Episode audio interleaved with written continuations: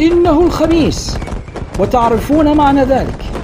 موعدكم الأسبوعي مع البودكاست الأفضل في العالم لمصارعة المحترفين In the ring where it matters. فتجمعوا حولي أصدقاء المصارعة في كل مكان واجلبوا ما تشاءون من مشقشقات وتسالي. فسهرتكم معي سوف تكون أكثر متعة. It's clobbering time!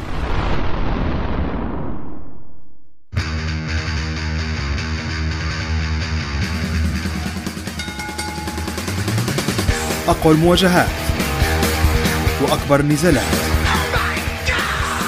كلها تجري في مكان واحد في الحلبة. البرنامج الإذاعي الأول في ليبيا والوطن العربي لمصارعة المحترفين وفنون القتال المختلطة. في الحلبة. تغطيات تحليلات وأخبار من مختلف الاتحادات حول العالم. في الحلبة مع عمر رقيح Give me a hell yeah! وعلاء الشريف The best there is, the best there was, and the best there ever will be. And that's the bottom line. The Stone Cold folks!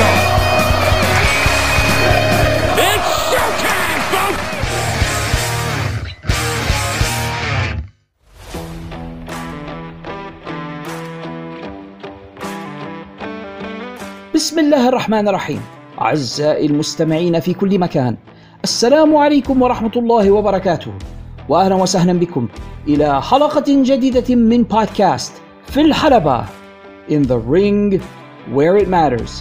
تأتيكم من استديوهات منزلي المتواضعة هنا في عنزارة بطرابلس الليبية معكم من هناك كما العادة محدثكم ذا بروف علاء الشريف. أرحب بكم إلى هذه الحلقة الجديدة من البودكاست الحلقة الحادية والتسعين والتي تأتيكم عبر Anchor dot FM ومنصاته المتعددة Spotify Apple Podcast Google Podcast نحن موجودون على Podbay Podbean Pod Paradise أي حاجة فيها pod موجودون على Amazon Music Audible Anghami Player dot FM وغيرها الكثير الكثير من منصات الاستماع الأماكن كلها اللي تسمعوا فيها في البودكاست. ممكن تعثروا فيها كذلك على بودكاست في الحلبة. كذلك نحن موجودون على قناتنا على يوتيوب وأحيانا تقوم قناة ال YFM 96.9 صوت الشباب في مدينة طرابلس ببث حلقات هذا البودكاست. فأيما كانت الوسيلة التي تستمعون إلينا عبرها وحيثما كنتم في أرجاء هذا العالم الفسيح مرحبا بكم جميعا معي فردا فردا. وبالطبع نخص بالذكر أصدقائنا المميزين. الناس اللي ديما يتواصلوا معنا ويبعثوا لنا في أفكارهم وأسئلتهم ومقترحاتهم ومرة مرة يبعثوا لنا حتى في أخبار ويساعدوا فينا. وهؤلاء حقيقة هم وقود هذا البودكاست وهم الذين يدفعوننا إلى الاستمرار. زي منه على سبيل المثال للذكر لا للحصر الشقيقان حسن وحسين عبد الله من مدينة طرابلس الليبية واللذان انتهيا في الفترة الأخيرة من امتحاناتهما ندعو لهما بالنجاح والتوفيق. آمين.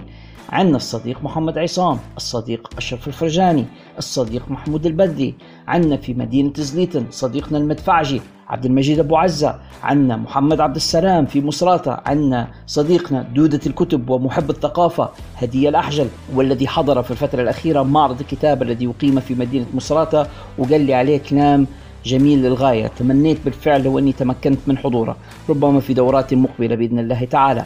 عندنا في مدينة بنغازي الصديق خليفة الحاسي عندنا في الجزائر الصديق أسامة ضياء في المملكة المغربية عندنا الصديق أشرف جعفر والصديق عزيز تارجاريان في المملكة الأردنية الهاشمية صديقنا محمد المبيضين في المملكة العربية السعودية الصديق هاشم الحربي وفي الكويت الشقيق صديقنا عبد العزيز حسن.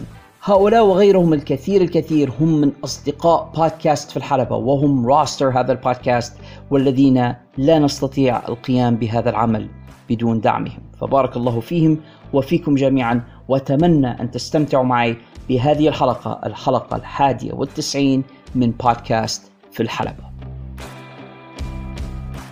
اقترب شهر رمضان المبارك عاده الله علينا وعليكم بالخير واليمن والبركات فكل عام والجميع بخير وأعتقد إنه عندما تحين علينا الحلقة المقبلة من البودكاست سنكون بالفعل قد دخلنا في الشهر الفضيل. والحقيقة كان لدي الكثير من التردد حول إمكانية الاستمرار في تقديم الحلقات أثناء الشهر المبارك مش بس من حيث مقدرتي الجسدية على أني يعني أجلس وأقدم هذه الحلقات وأنا صايم أو في الفترات القصيرة المتاحة أثناء الإفطار ولكن كذلك هل من الملائم الاستمرار خلال شهر رمضان الذي يفترض أنه هو مخصص للعبادة ولذكر الله وقراءة القرآن.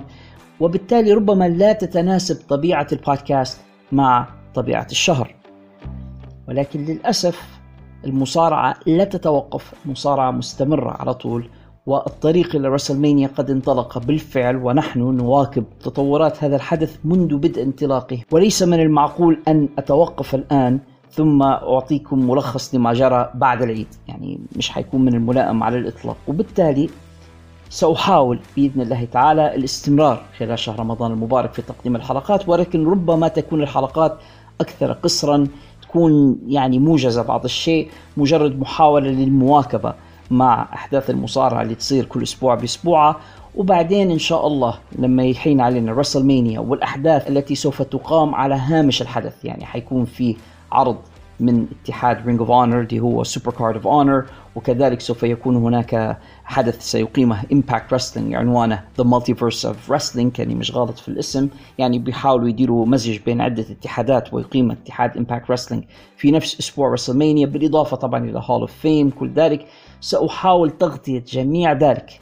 وبعدها نشوفه. إذا كان بالإمكان الواحد يستمر خلال شهر رمضان استمرينا إلى العيد وإلا قد نتوقف. أثناء شهر رمضان ناخذ النصف الثاني منه off ونرجع بعد العيد بمشيئة الله. ما زال ما قررتش هذا الشيء ولكن ما أستطيع أن أطمئنكم عليه أعزائي المستمعين أننا بإذن الله مستمرون خلال شهر رمضان حتى رسلمانيا وبعد رسلمانيا سنرى ما الذي نستطيع القيام به. ولكن خلال الشهر الفضيل بإذن الله تعالى مشاريعنا الأخرى مثل بودكاست الكلمة الطيبة مستمرة وبقوة بإذن الله مع فضيلة الشيخ عادل بارك الله فيه. وكذلك عندنا سلسلة جديدة منبثقة عن الكلمة الطيبة هي سلسلة يا باغي الخير أقبل. هذه السلسلة الرمضانية التي سوف يستعرض خلالها فضيلة الشيخ عادل أبواب الخير التي بإمكان المسلم أن يطرقها خلال شهر رمضان المبارك لتحصيل المزيد من الأجور والبركات. بارك الله في فضيلة الشيخ على هذا الجهد الكبير الذي يبذله معنا من أجل إيصال هذا العلم النافع للناس. ودورنا هنا في خارج الصندوق للإنتاج الإعلامي هو أن نحاول مساعدة أمثال الشيخ عادل وما أقل أمثاله في إيصال ما لديهم من علم نافع ومفيد للناس. فأرجو أن يستفيد الجميع من تلك السلاسل الكلمة الطيبة اللي حتكون مستمرة معنا إن شاء الله. ويا باغي الخير أقبل. وسنحاول أيضا الاستمرار به في الحلبة وبعد الجرس. وبعد الشهر الفضيل بمشيئة الله سبحانه وتعالى لدينا مشاريع أخرى ومفاجآت سوف تسر مستمعينا في كل مكان. بودكاستات جديدة ملهاش علاقة بالمصارعة ولكنها سوف تتناول مواضيع أخرى. أرجو أن يجد الجميع فيها المتعة والفائدة.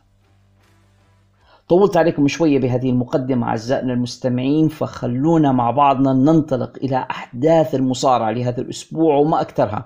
لدينا أخبار من ال WWE, AEW, Impact Wrestling, MLW, Ring of Honor. عالم المصارعة يزداد اشتعالا كلما ازددنا اقترابا من موعد عرض رسلمانيا الكبير. هيا نشد الأحزمة وننطلق معا إلى هناك. Let's get it on. ونبدأ أخبارنا لهذا الأسبوع مع اتحاد WWE والذي يبدو بأن مالكه فينس ماكمان وبعد أن أصبح شكله مثل زعماء العصابات يريد تحويله الآن إلى كازينو أو وكر للقمار. ما الذي يتحدث عنه؟ ال WWE في الأسبوع الماضي كان قد تقدم بالتماس إلى السلطات المسؤولة عن القمار، نعم هناك سلطات مسؤولة عن القمار. في ولايتي ميشيغان وكولورادو طالبا الحصول على إذن بفتح المجال أمام المقامرة على نتائج مباريات مصارعة المحترفين. طبعا السؤال الذي يفكر فيه الآن أغلبكم هو كيف ذلك؟ أليست المصارعة تأليف وتمثيل سكريبتد يعني؟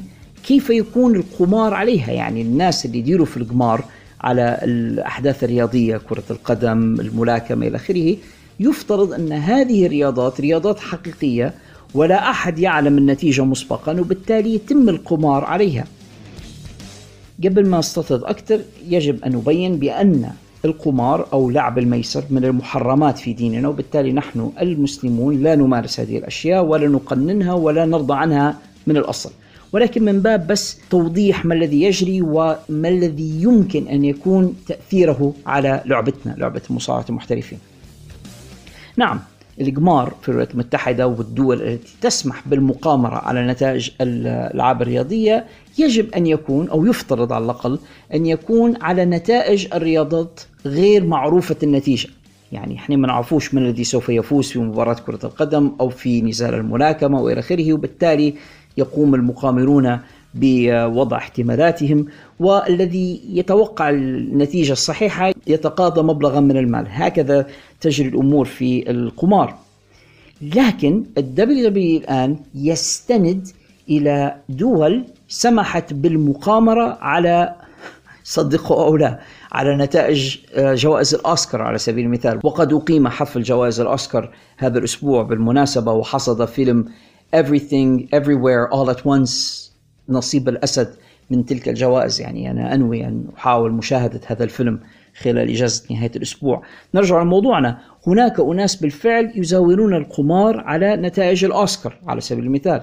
بل أن بعض الدول سمحت بالمقامرة حتى على المسلسلات. كيف ذلك؟ المسلسلات التي فيها مثلا شخصيات كثيرة تموت زي Game of Thrones أو زي The Walking Dead أو غيرها من المسلسلات اللي فيها الكثير من المفاجآت قام بعضهم بالمقامرة على محاولة توقع من الشخصية التي سوف تموت أو متى سيموت أو من سيقتل من أو كذا. وبالفعل المنظمات التي تدير القمار في تلك الدول سمحت بذلك وهناك أناس يربحون أموال مقابل ذلك. فال WWE قال في التماسه للسلطات المسؤولة عن القمار في تلك الولايات بأنهم يريدون اتباع نفس المبدأ.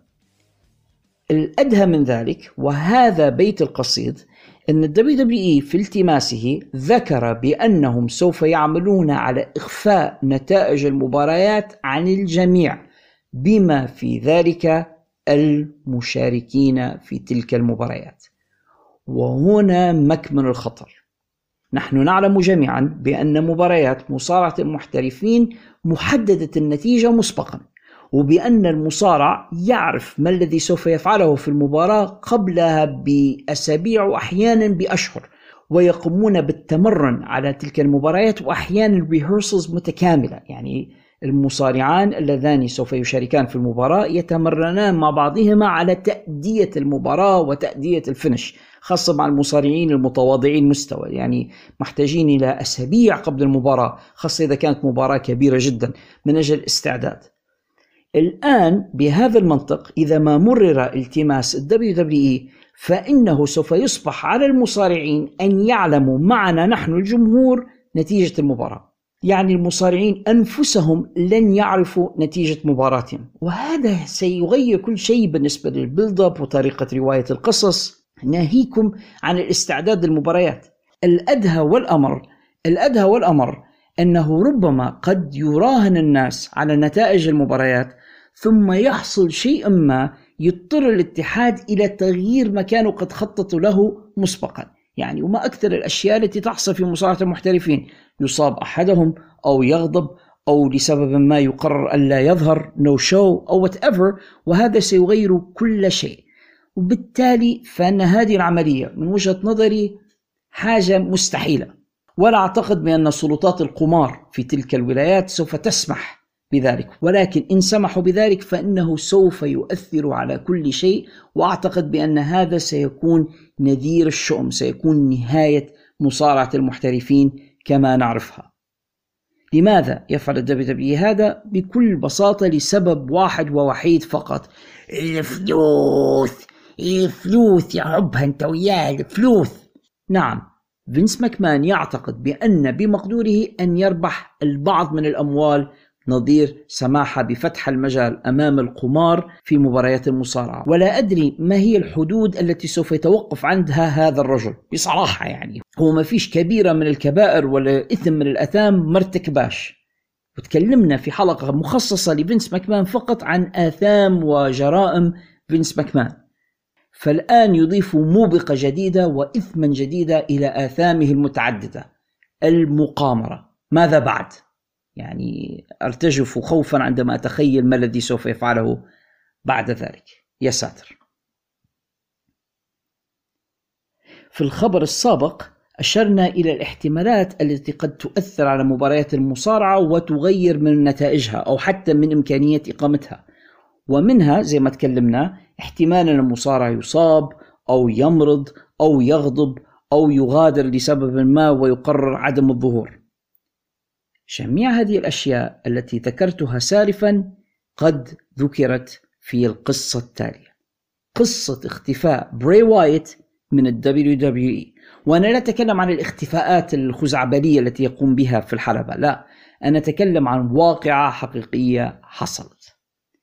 نهاية الأسبوع الماضي كان ال WWE قد أقام عرضا من صالة ماديسون سكوير جاردن هذا الملعب الشهير الذي يعتبره ال WWE بمثابة الباحة الخلفية له. وكان من المفترض أن السي بري وايت يكون مشاركا في العرض ولكنه كما يقال بالإنجليزية no showed أو لم يظهر. واضطر مسؤولو ال WWE بسرعة إلى تغيير مخططاتهم لذلك العرض المباشر غير المتلفز واضطروا إلى استبدال بري وايت ببرون سترومان وتغيير مخططاتهم ومحاولة تفسير غياب بري وايت. بري وايت الذي لم يظهر بعد ذلك في حلقة سماك داون أيضا التي كان من المفترض أن يشارك فيها واضطر المسكين بابي لاشلي أنه هو يؤدي وحيدا في ال build up لهذا الحدث. وبعد ذلك بابي لاشلي يعني حتى في تويتر الخاص به كتب بأنه مستعد لرسلمانيا وبأن هذا الجهد الذي يبذله لن يذهب هباء وبأنه مستعد لمواجهة أي أحد في أي مكان في أي زمان. هذا كله يدل على احتمالات ألا يشارك بري وايت في رسلمانيا المقبلة. وشخصيا أنا غير متفاجئ.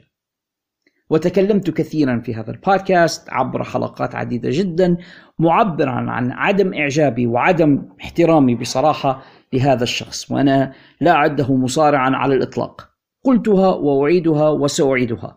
هو ممثل رعب جيد ولكنه ليس مصارعا جيدا. في أكثر من مرة بري وايت يحرز على لقب أسوأ مصارع للعام أو أنه يكون طرف في أسوأ مباراة للعام. وعندما يتكرر هذا أكثر من مرة نعرف بأن هذا الشخص ليس مصارعا جيدا. بغض النظر عن اسم عائلته أن والده كان مصارع كويس أخوه مصارع معقول. هذا كله على غير طريق. بري وايت في حد ذاته مصارع فاشل. وعندما قام فينس ماكمان بطرده فهذا أحد المصارعين القلائل الذين اتفق مع ال WWE عندما قاموا بتسريحه. هو بالفعل لا يصلح لهذه اللعبة. والدليل أن حتى عندما تم تسريحه من ال WWE إي اي دبليو لم يكونوا راغبين في التقاطه. وهم عادة ما يسرعون إلى أي مصارع يقوم الدبليو دبليو بتسريحه ويقومون بالتوقيع معه. هذا لم يرغبوا في لمسه لأنهم عارفين أنه هو سيء. الآن الأخبار عن بري وايت متضاربة. هناك أناس يقولون بأنه مريض. لا نعلم ما هو هذا المرض. هناك آخرون ذكروا بأنه مصاب. هناك آخرون قالوا بأنه يمر بأزمة نفسية. وسمعت من آخرين بأن بري وايت ومسؤولو ال WWE في خلاف حول توجه الشخصية خلافات إبداعية بين قوسين creative وبأنه غضب من ذلك وغادر الاتحاد. كذلك وهناك أخبار متضاربة عن مستقبله مع الاتحاد. هناك أناس يقولون بأن الاتحاد سوف يقوم بتسريحه وهناك آخرون قالوا بأنه قد غادر بالفعل. بينما يؤكد ديف ميلتزر بأن الإصابة بسيطة وبأن بري وايت سوف يعود في القريب العاجل. وهذا كله يدل لنا على ما كنت أقوله لكم من قبل بأن الصحافة خلف الكواليس في مصارعة المحترفين ليست صحافة حقيقية. الصحافة في مصارعة المحترفين نوع من الرجم بالغيب وتكرار لما يقال لهم من خلف الكواليس ولا يوجد أحد يعلم ما الذي يحصل بالضبط. ولكن أنا غير متفاجئ من موقف بري وايت هذا لأن بري حتى عندما كان معهم في المرة الأولى لم يظهر بأنه مصارع ملتزم أو بأنه مسؤول أو بأنه يمكن الاعتماد عليه وبالتالي لم يصعب على ال WWE تسريحه في المرة الأولى ولا أعتقد بأنه سوف يصعب عليهم تسريحهم الآن. والوحيد الذي أشعر بالأسف عليه هو تريبل اتش الذي أعاد هذا المصارع بعد أن كان نسيبه صهره قد سرحه أعاده ووضع فيه الكثير من الثقة. والحق أن بري وايت ومنذ عودته الظافرة بين قوسين وتلك الخطبة العصماء التي ألقاها والتي وصلت بالبعض إلى مقارنته بعودة سي ام بانك تخيلوا قارنوا لي عودة بري وايت بعودة سي ام بانك ولكن ما علينا. وبعد كل تلك الخزعبلات والحنكليشي شنكليشي والأشياء التي يأتي بها ال show business البايخ لم يخض إلا مباراة واحدة منذ عودته من أشهر بعيدة تخيلوا مباراة واحدة كانت تلك المباراة التي خاضها مع المسكين إلاي نايت ماونتن ديو ما ماونتن ديو pitch dark مباراة خزعبلية برضو. فهذا هو بري وايت وهذا مستواه وهذا آخره. الآن نحن لا نعلم هل سيشارك في رسلمانيا أم لا.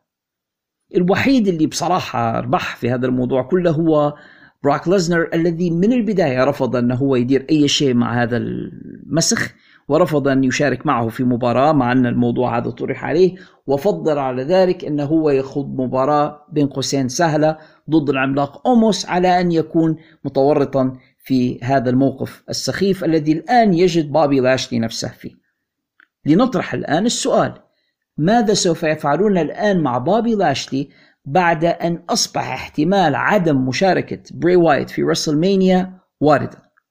شخصيا لو كنت أنا البوكر أضع بابي لاشلي مع براك ليزنر هذه المرة تكون المباراة مباراة MMA داخل قفص ويكون معهما حكم من رياضة ال MMA شخص زي دانيال كورمير سيما وأن دانيال كورمير عنده تاريخ سابق مع براك ليزنر في يو إف سي.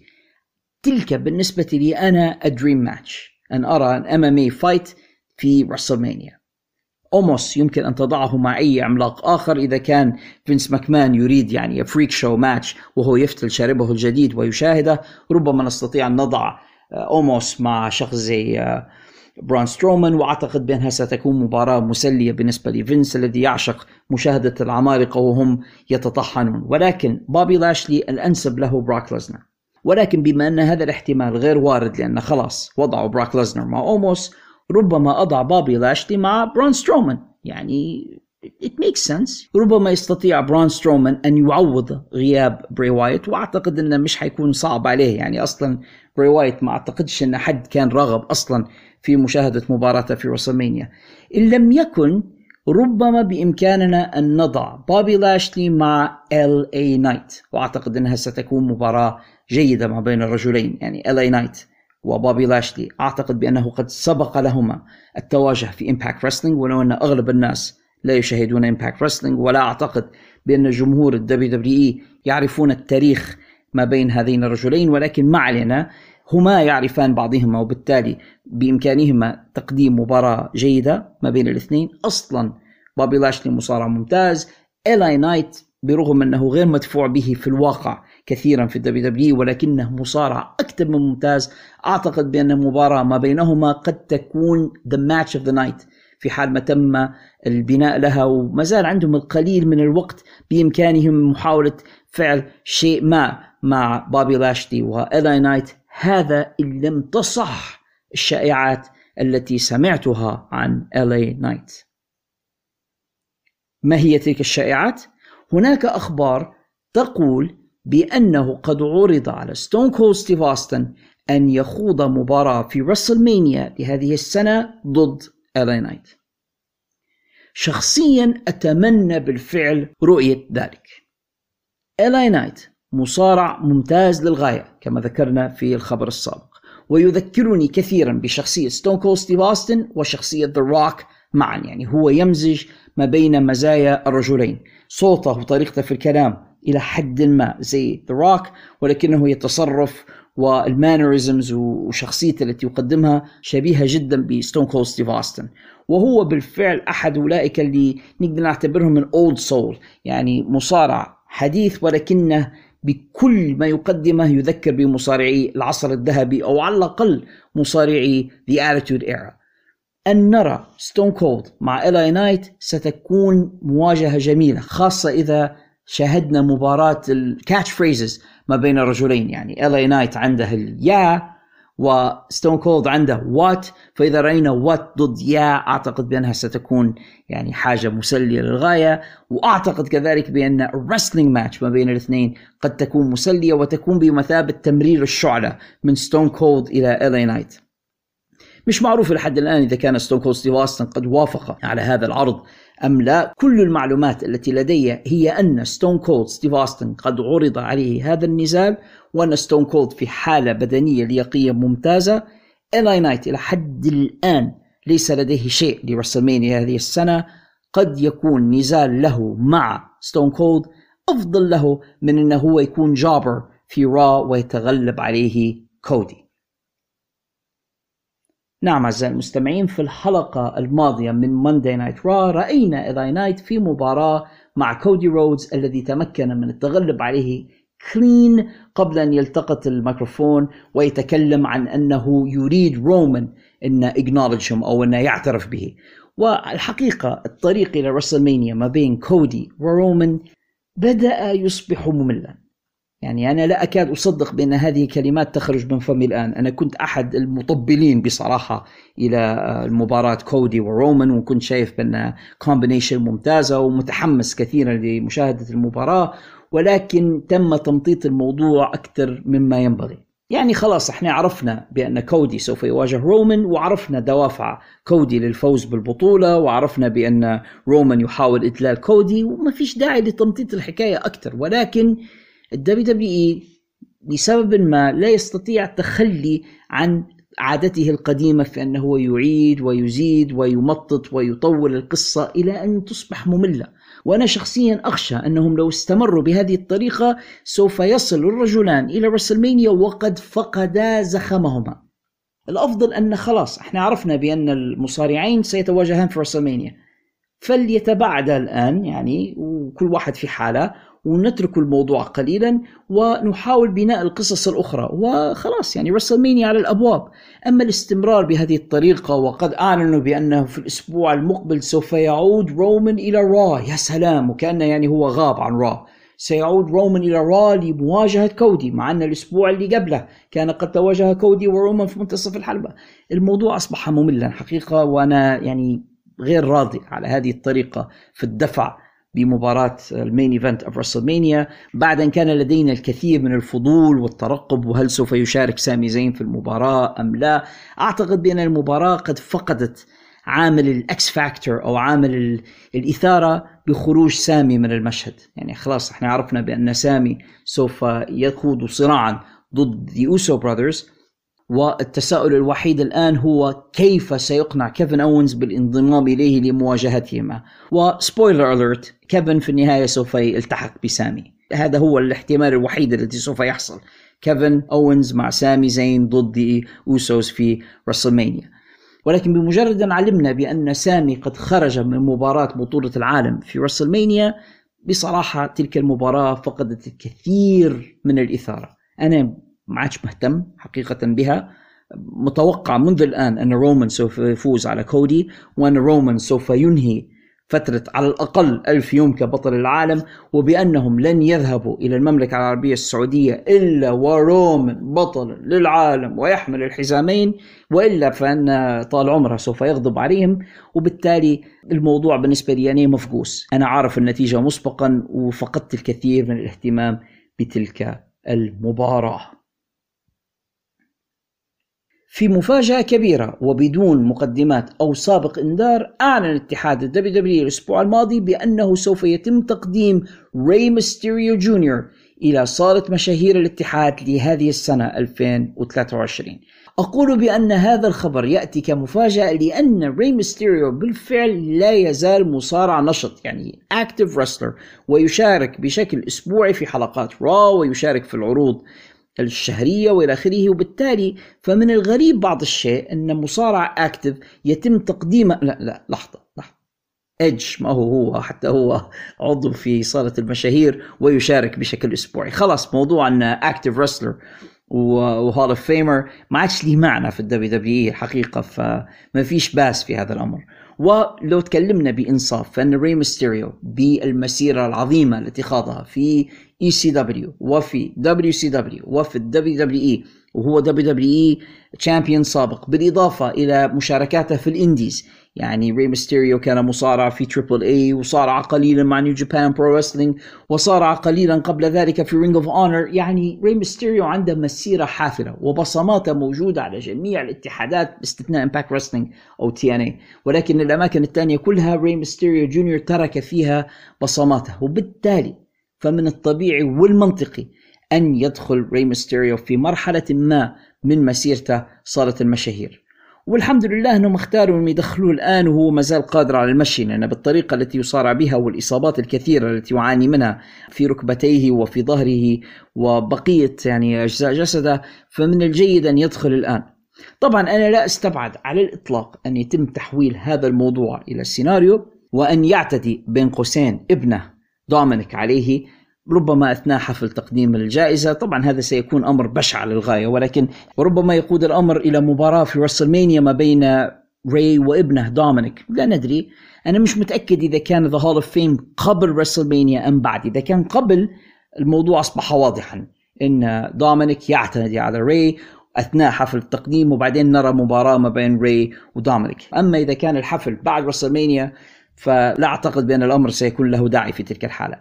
سنرى ما الذي سوف يفعلونه مع ري ميستيريو و The Hall of Fame. أيضا تم الإعلان عن تقديم الأسطورة The Great Muta إلى صالة المشاهير لهذه السنة.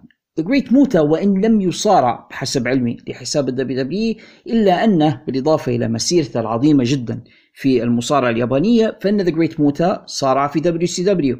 وبما أن ال WWE الآن أصبح مالكا ل WCW فأعتقد بأن تاريخ WCW جزء من تاريخ WWE وبالتالي عليهم الاعتراف بالشخصيات التي ظهرت في WCW كذلك.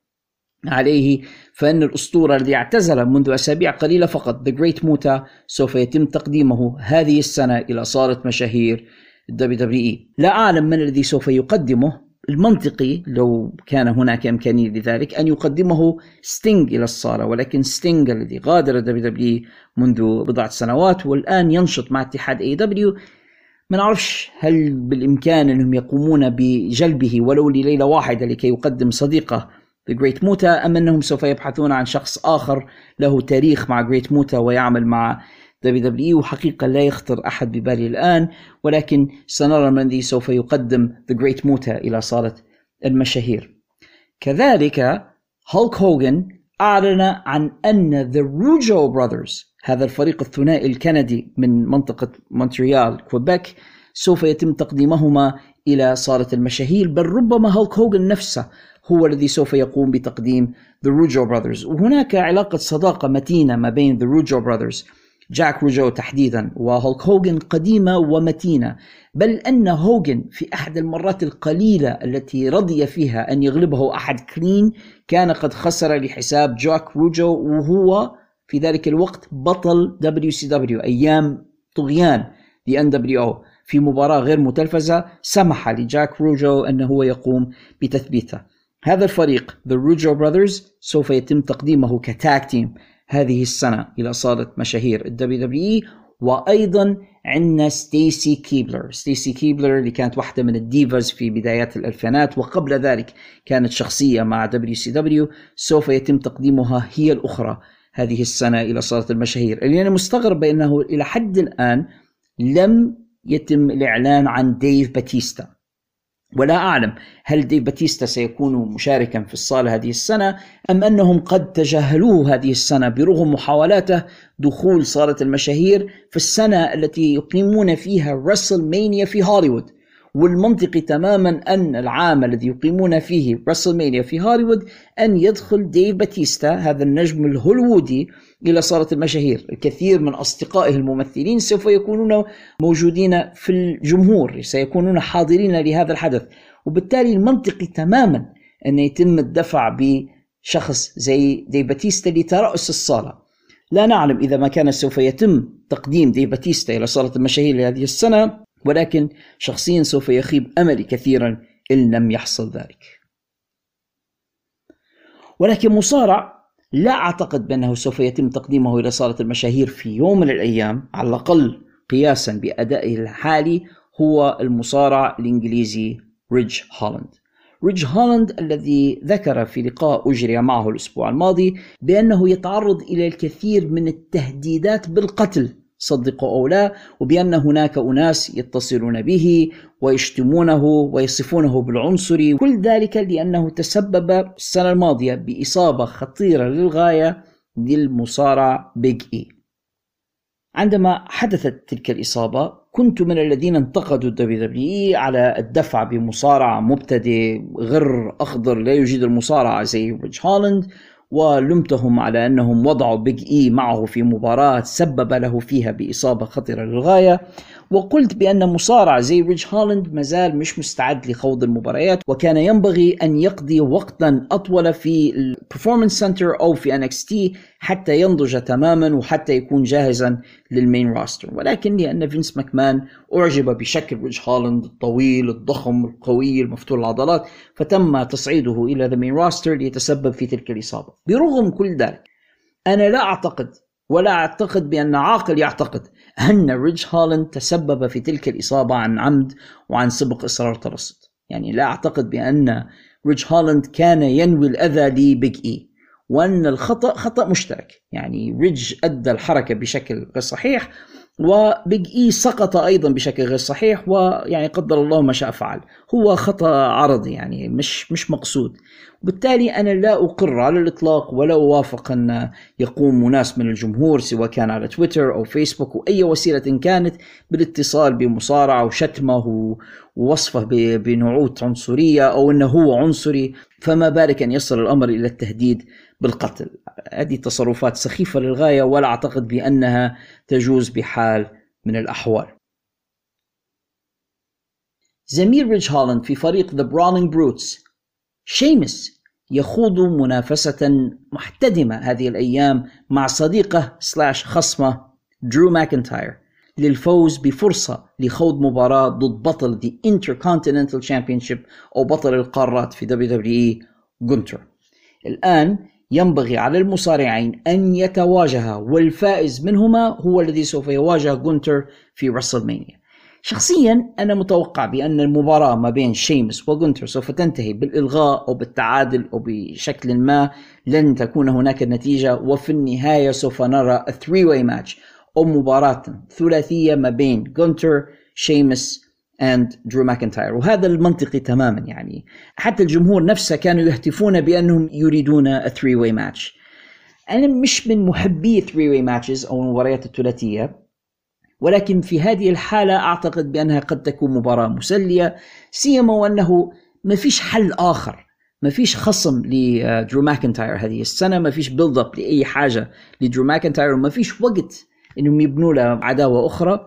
شيمس ودرو بينهما نوع من الخصومة وبينهما قصة. كذلك شيمس وجنتر بينهما تاريخ وعداوة وبالتالي it only makes sense أو منطقي فقط أن تضع الثلاثة معا في مباراة قد تكون هي سارقة الليلة. في حالة ما تم منح الثلاثة الوقت الكافي ربما هؤلاء الثلاثة سوف يسرقون العرض في الليلة التي تقام فيها المباراة. ما بينهم؟ سنرى. وننهي أخبار إي لهذه الحلقة مع الشقيقتين غارسيا. من هما الشقيقتان غارسيا؟ هما The Bella Twins أو التوأم بيلا ما القصة؟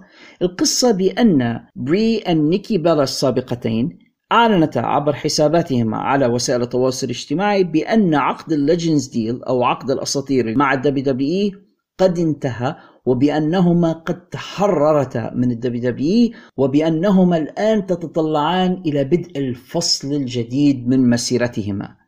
مش معروف إذا كان المقصود بذلك أنهما ذاهبتان. إلى اتحاد مصارعة آخر أو بأنهما تريدان خوض مجالات أخرى.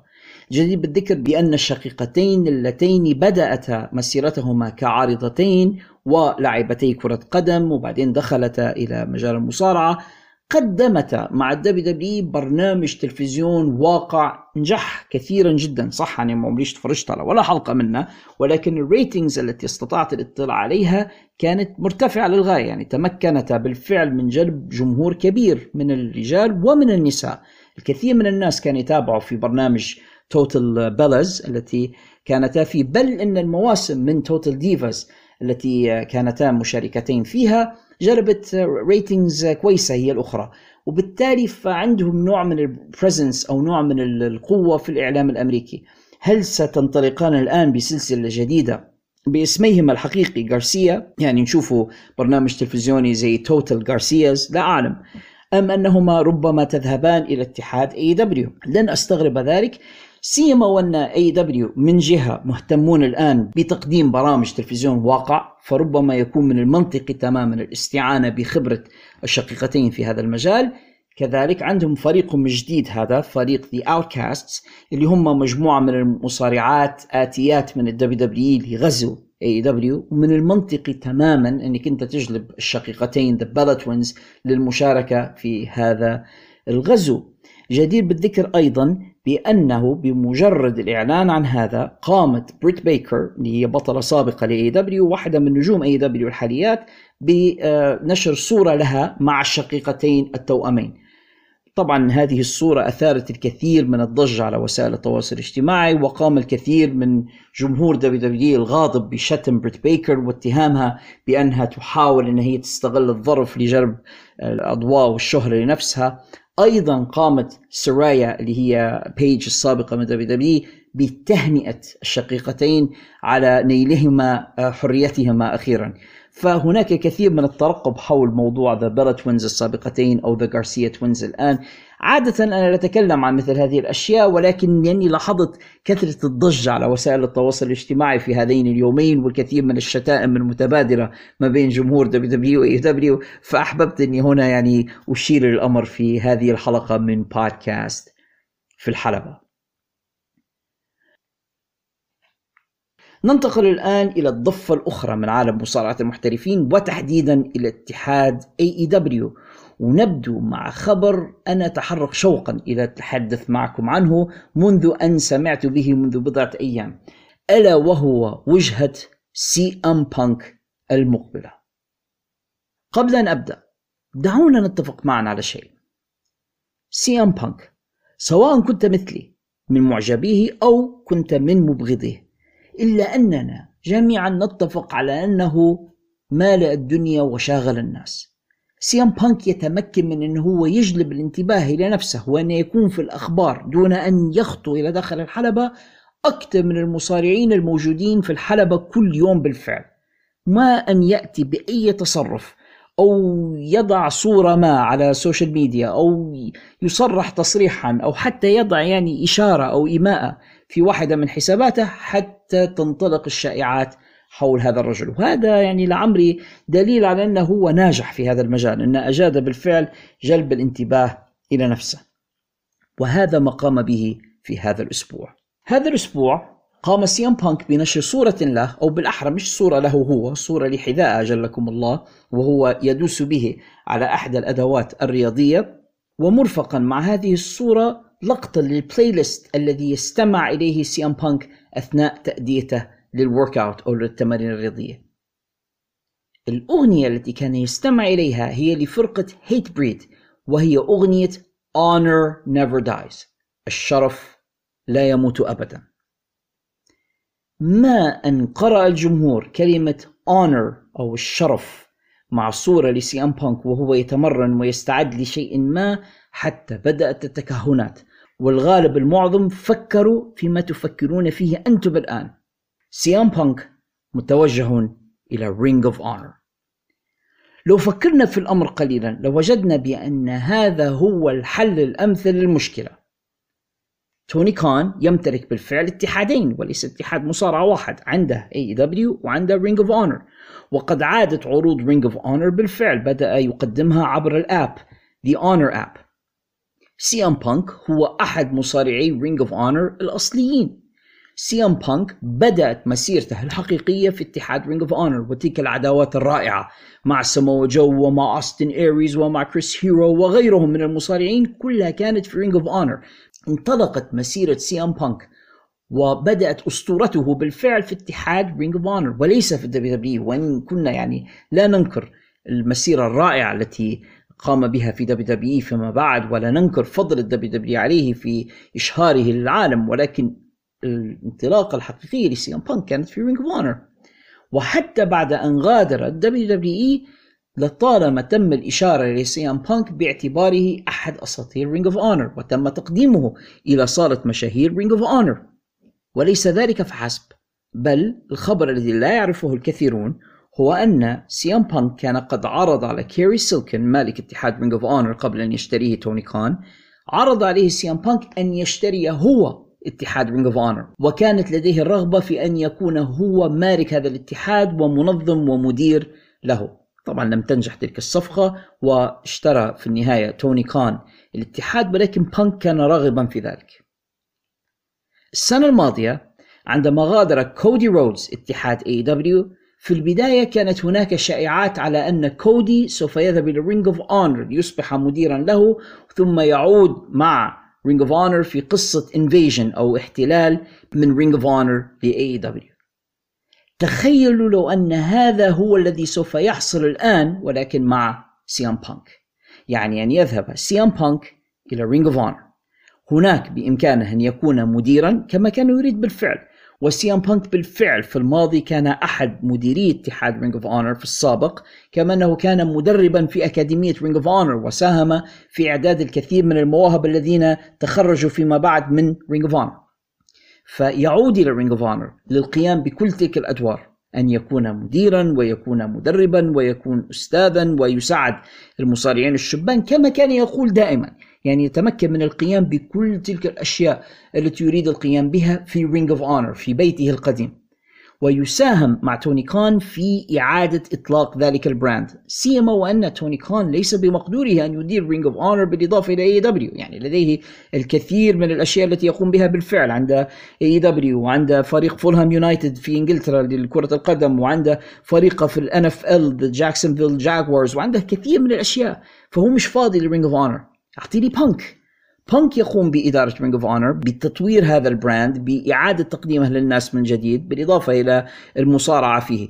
ووجوده هو سي إم بانك في Ring of Honor سوف يساهم كثيرا في تشهير هذا ال brand وتعريف الناس به لأن الناس سوف يشتركون في التطبيق فقط لمشاهدة سي إم بانك بعد ذلك بفترة بمقدورهم أن ينظموا مباريات Ring of Honor ضد AEW أو القيام بقصة احتلال Ring of Honor ل AEW أو العكس بإمكانهم القيام بالكثير من الأشياء.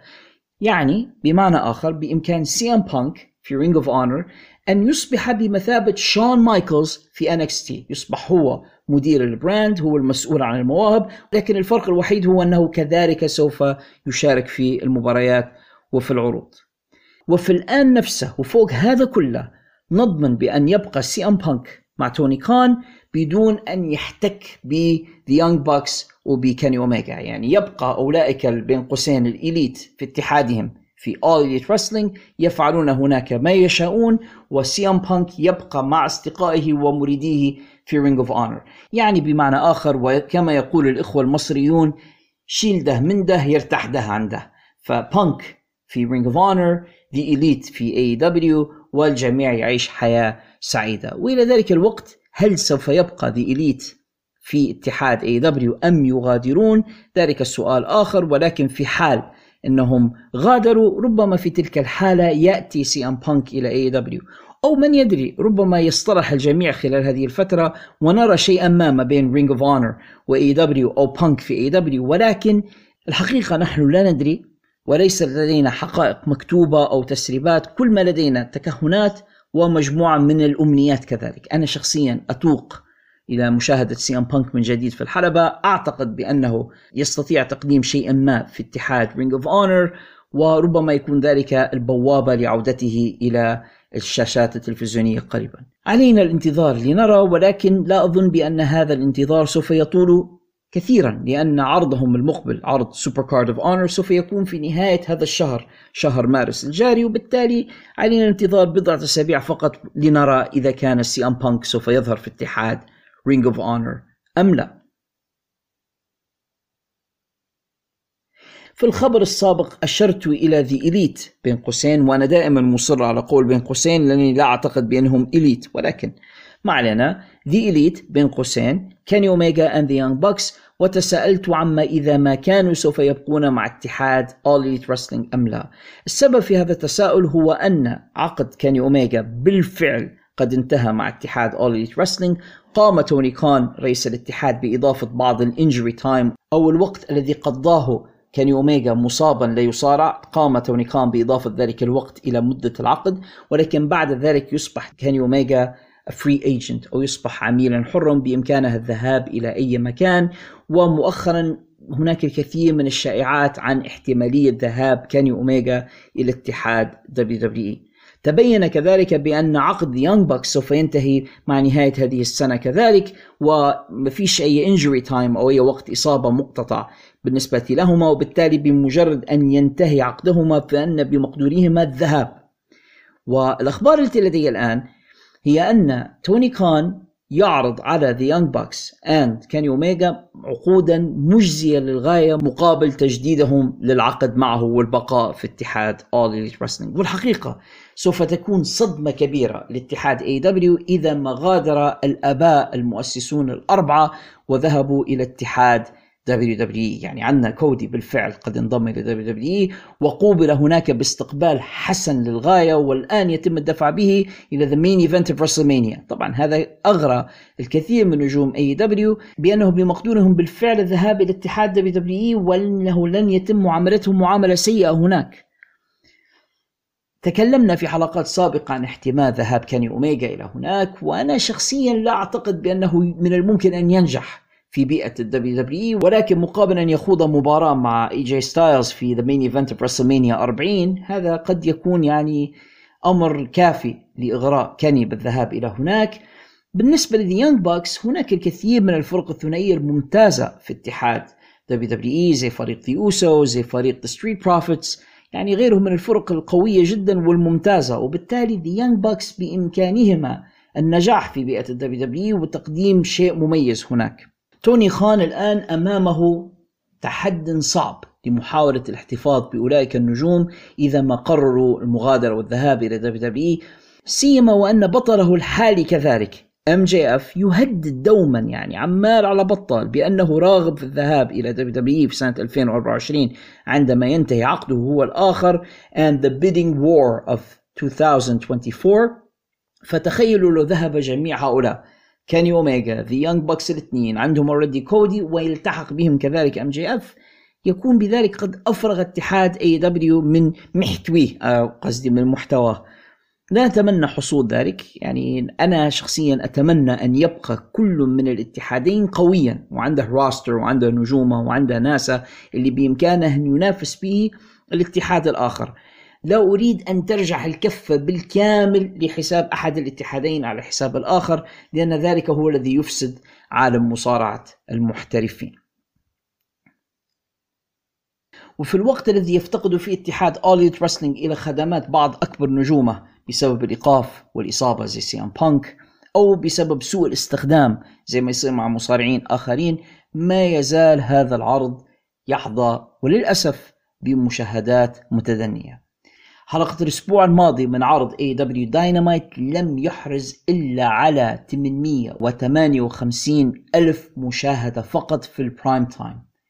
وهذه نسبة مشاهدات متدنية للغاية بالنسبة للعرض الرئيسي ل AEW في ليلتهم ليلة الأربعاء التي ليس لهم فيها منافسة وفي ذلك الوقت يعني من الثامنة للعاشرة ويتساءل الكثيرون ما السبب في هذه الأرقام المتدنية سيما وأن هذه الحلقة التي ما بعد ال pay-per-view يعني تخيلوا شاهدنا pay-per-view أو عرض دفع مقابل المشاهدة جيد للغاية من AEW الأسبوع الماضي عرض Revolution فكان متوقع أن the fallout أو الحلقة التي تلي ذلك سوف تجلب بعض المشاهدات الذي حصل أنها لم تجلب.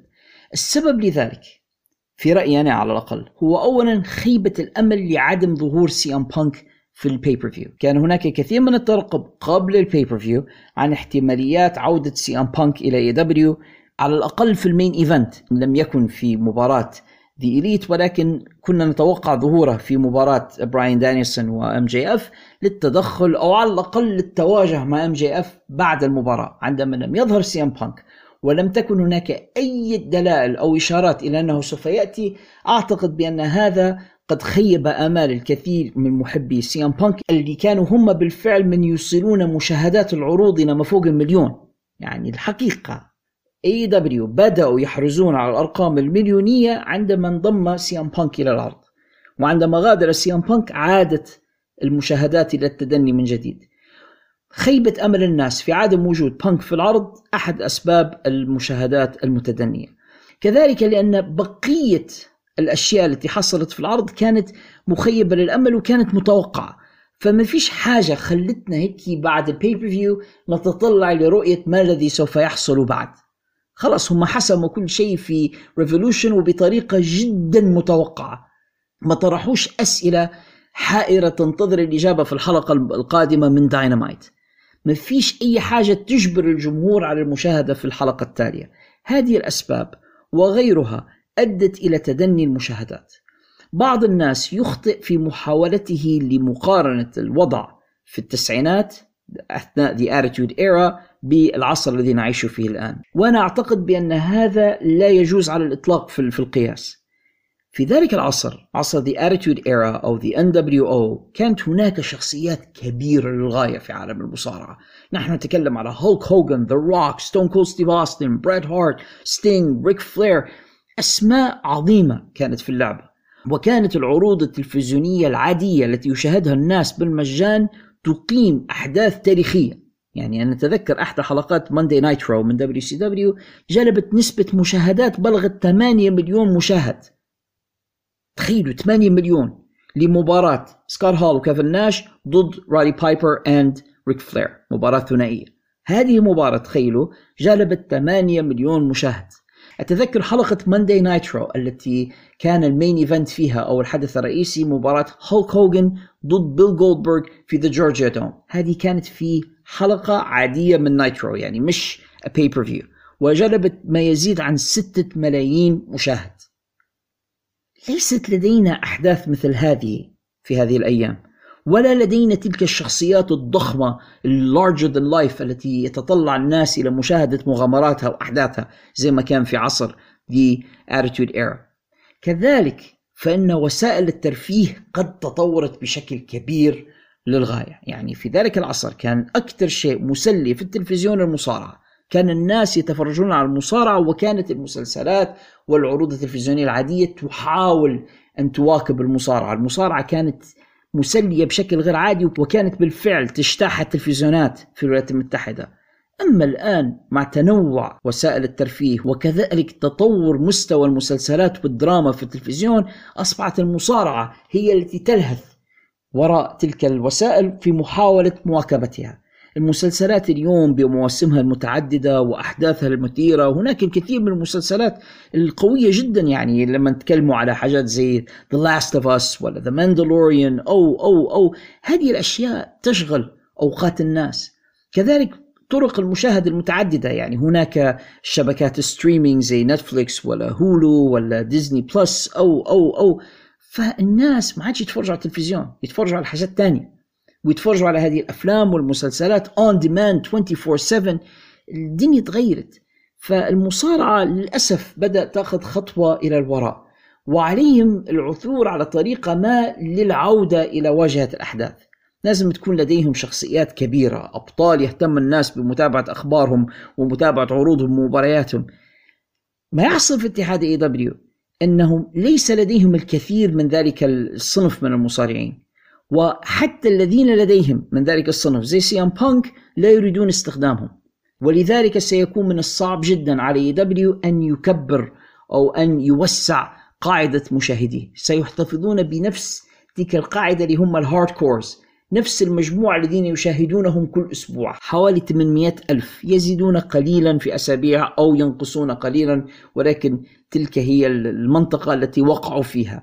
ما لم يقوموا بتطوير المنتج والبحث عن نجوم كبار أو جلب نجوم كبار للاتحاد والقيام بأشياء تصدم الجمهور وتجذبه في كل أسبوع. هذا رايي أنا على الأقل في سبب تدني المشاهدات في الفترة الأخيرة. برغم ذلك يبدو بأن شبكة قنوات وورنر ما زالت واثقة في اتحاد اي دبليو وتمنحهم المزيد من الوقت عبر بث قنواتها. فقد أعلن في الأسبوع الماضي بأن AEW سوف يقومون بتقديم عرض تلفزيوني ثالث عبر شبكة قنوات Warner TBS و TNT العرض الجديد بحسب الأخبار التي لدي ستكون مدته ساعة أسبوعية. يعتقد بأنها ستكون ليالي السبت وإذا صحت الأخبار التي لدي ستكون الساعة السادسة وخمسة دقائق زي عروض NWA زمان ليالي السبت. فيما يعتقد بأنه سوف يكون عرض AEW Collision. شخصيا أنا شايف أن هذه خطوة كويسة. أولا ما فيش عروض مصارعة كبيرة ليلة السبت. AEW يعاني بالفعل من مشكلة آه، عدم تنظيم الوقت. وبالتالي ربما الحصول على عرض تلفزيوني ثالث. هذا ناهيكم طبعا عن عرض التلفزيون الواقع الذي سوف يقدمونه وعرض AEW All Access ولكن عرض تلفزيوني ثالث مخصص لمباريات المصارعة ربما يساعد في حل المشكلة. يعني الآن عندهم داينامايت ساعتين. ليله الأربعاء عندهم Rampage ساعة ليله الجمعة الآن ساعة ثالثة ليله السبت. هذا كله يساعد على إظهار ما لدى المصارعين من مواهب وتقديم أفضل ما لديهم أصبح لديهم الآن المزيد من المساحة لعرض ما لديهم لا ندري بالضبط كيف سوف يستفاد من عرض Collision أرجو ألا يجعلوه زي عروض Dark التي لا يشاهدها أحد أو أن يجعلوه recap show لأحداث الأسبوع لأن ذلك سوف يكون فرصة ضائعة ولكن أتمنى بالفعل أنهم يستفيدوا من العرض التلفزيوني الجديد. في خبر عاجل لهذا الأسبوع يعني قبل ما نبدأ في التسجيل بقليل أعلن اتحاد AEW بأنهم سوف يقيمون مع اتحاد New Japan Wrestling عرض Forbidden Door الثاني. هذا العرض الذي سيقيمونه في ليلة الخامس والعشرين من شهر يونيو المقبل في تورونتو أنتاريو الكندية. عرض Forbidden Door السنة الماضية كان عرض ممتاز للغاية. جمع ما بين نجوم من AEW ونجوم New Japan Pro Wrestling في واحدة من أفضل ال pay-per-views للسنة الماضية. أنا متحمس كثيرا لاحتمالات Forbidden Door الثاني وما الذي سوف يقدمه اتحاد All Elite Wrestling مع اتحاد New Japan سيما أنه في المرة السابقة كان براين دانيلسون مصابا ولم يشارك في العرض. هذه المرة قد نتحصل على الفرصة لمشاهدة براين دانيلسون. ضد أحد نجوم Japan Pro Wrestling أتوقع أن يكون زاك سايبر جونيور المباراة التي لم تقم في المرة السابقة. أعتقد بأننا كذلك سوف نرى بطلة نساء الاتحاد مرسيدس موني اللي كانت ساشا بانكس السابقة في مباراة ضد إحدى نجوم AEW وأعتقد بأن ذلك كذلك سوف يكون فرصة نادرة ومثيرة. إذا عاد سي إم بانك إلى اتحاد All Elite Wrestling قبل ذلك الحدث فقد نرى مباراة ما بينه وما بين كنتا الذي لطالما انتقد سي إم بانك على استعماله لحركة Go To Sleep قد نتحصل الآن على الفرصة لنرى مباراة ما بين كنتا وسي إم بانك لنرى بالفعل من هو الذي يحق له استخدام هذه الحركة. قد نرى مباراة أخرى ما بين ويل أوسبري وكيني أوميجا وهذه مباراة حقيقة أتطلع إلى رؤيتها. هناك الكثير من الاحتمالات التي من الممكن أن تحصل عند تنظيم عرض Forbidden Door الثاني. أتمنى فقط أن هذه المرة اتحاد All Elite Wrestling يبذل جهدا أكبر في البناء لمباريات ال Forbidden Door المرة السابقة بعض المباريات كانت من غير build up أو ب build up بسيط للغاية ولم يكن الجمهور على علم بالكثير من المصارعين اليابانيين الذين كان على AEW أن يقوم ببنائهم بشكل جيد لتعريف الجمهور العالمي بهم. ربما في هذه المرة سيتلافون تلك الأخطاء لتقديم عرض Forbidden Door. أفضل حتى من الذي قدموه المرة الماضية علما بأن Forbidden Door الماضي كان ممتازا للغاية وهتف الجمهور خلاله في الكثير من المباريات بقولهم Fight forever! Fight forever! Fight Forever أو قاتلوا إلى الأبد. هو هتاف يحلو لجماهير المصارعة في الإنديز بالذات أن يتغنوا به أثناء مباريات المصارعة القوية للغاية. يعني عندما تكون هناك مباراة قوية ويتبادل فيها المصارعون اللكمات والضربات ويطول الأمر ما بينهم يهتف الجمهور Fight Forever Fight Forever كذلك هو العنوان الذي اختاره اتحاد Elite Wrestling للعبته الإلكترونية التي طال انتظارها. ولكن للأسف يبدو بأن هذا الانتظار سوف يطول أكثر. الذي حصل الآن هو All Elite Wrestling غير مسموح لهم بإطلاق لعبتهم الإلكترونية الجديدة بسبب دعوى قضائية رفعها عليهم اتحاد GCW شنو الموضوع بالضبط؟ اتحاد GCW Game Changer Wrestling والذي عرف بمبارياته الدموية وال death matches وبصراحة garbage wrestling هو ولكن هذا الاتحاد كذلك كان قد قام بتسجيل حقوق الاسم Fight Forever لأنهم أقاموا pay per view أو عرض شهري منذ بضعة سنوات وأطلقوا عليه هذا الاسم اسم Fight Forever. ولأنهم يملكوا ال trademark الذي تقدم All Elite Wrestling كذلك بطلب للحصول على حقوقه حصل هناك نزاع قانوني ما بين الاتحادين. مدير اتحاد GCW بريت لادرديل قال بأنه لا يريد منع اتحاد All Elite Wrestling من إطلاق اللعبة. كل ما في الأمر أنه يريد ضمان أن يسمح له اتحاد All Elite Wrestling باستمرار استخدام الاسم Fight Forever لعروضه هو الشهرية عندما يريد ذلك. AEW لحد الآن يبدو بأنهم غير موافقين على ذلك ويريدون حق الاسم بالكامل لهم فقط ولا يريدون الاقتسام مع GCW ولن يتم الفصل في هذه القضية ما بين الاتحادين اتحاد All Elite Wrestling الذي يعتبر اتحاد رئيسي و Garbage Championship Wrestling GCW أعتقد بأن اللعبة سوف تبقى في الأدراج ولن تخرج للجمهور بعد. هذا أمر مخيب للأمل بالنسبة للكثير من محبي الألعاب الإلكترونية ومن محبي Elite Wrestling الذين ينتظرون إطلاق هذه اللعبة بالفعل ولكن هذا الذي يحصل الآن وإلى ذلك الوقت بمقدور محبي ألعاب المصارعة الإلكترونية أن يتسلوا بلعبة WWE 2K23 والتي تم إطلاقها بالفعل على المنصات والتي حظيت إلى حد الآن بالكثير من التقييمات الإيجابية من المراجعين والناس الذين اختبروا اللعبة. الجميع يقول بأنها لعبة ممتازة بالفعل. فإلى أن يتم إطلاق لعبة Fight Forever من اتحاد All Elite Wrestling أتمنى أن يستمتع ال gamers بلعبة WWE 2K23 ننتقل الآن إلى اتحاد Impact Wrestling والذي أعلن هذا الأسبوع عن تغيير في هيكله الإداري بموجبه يصبح سكوت دامور الذي كان رئيس فريق الإبداع للاتحاد رئيسا للاتحاد.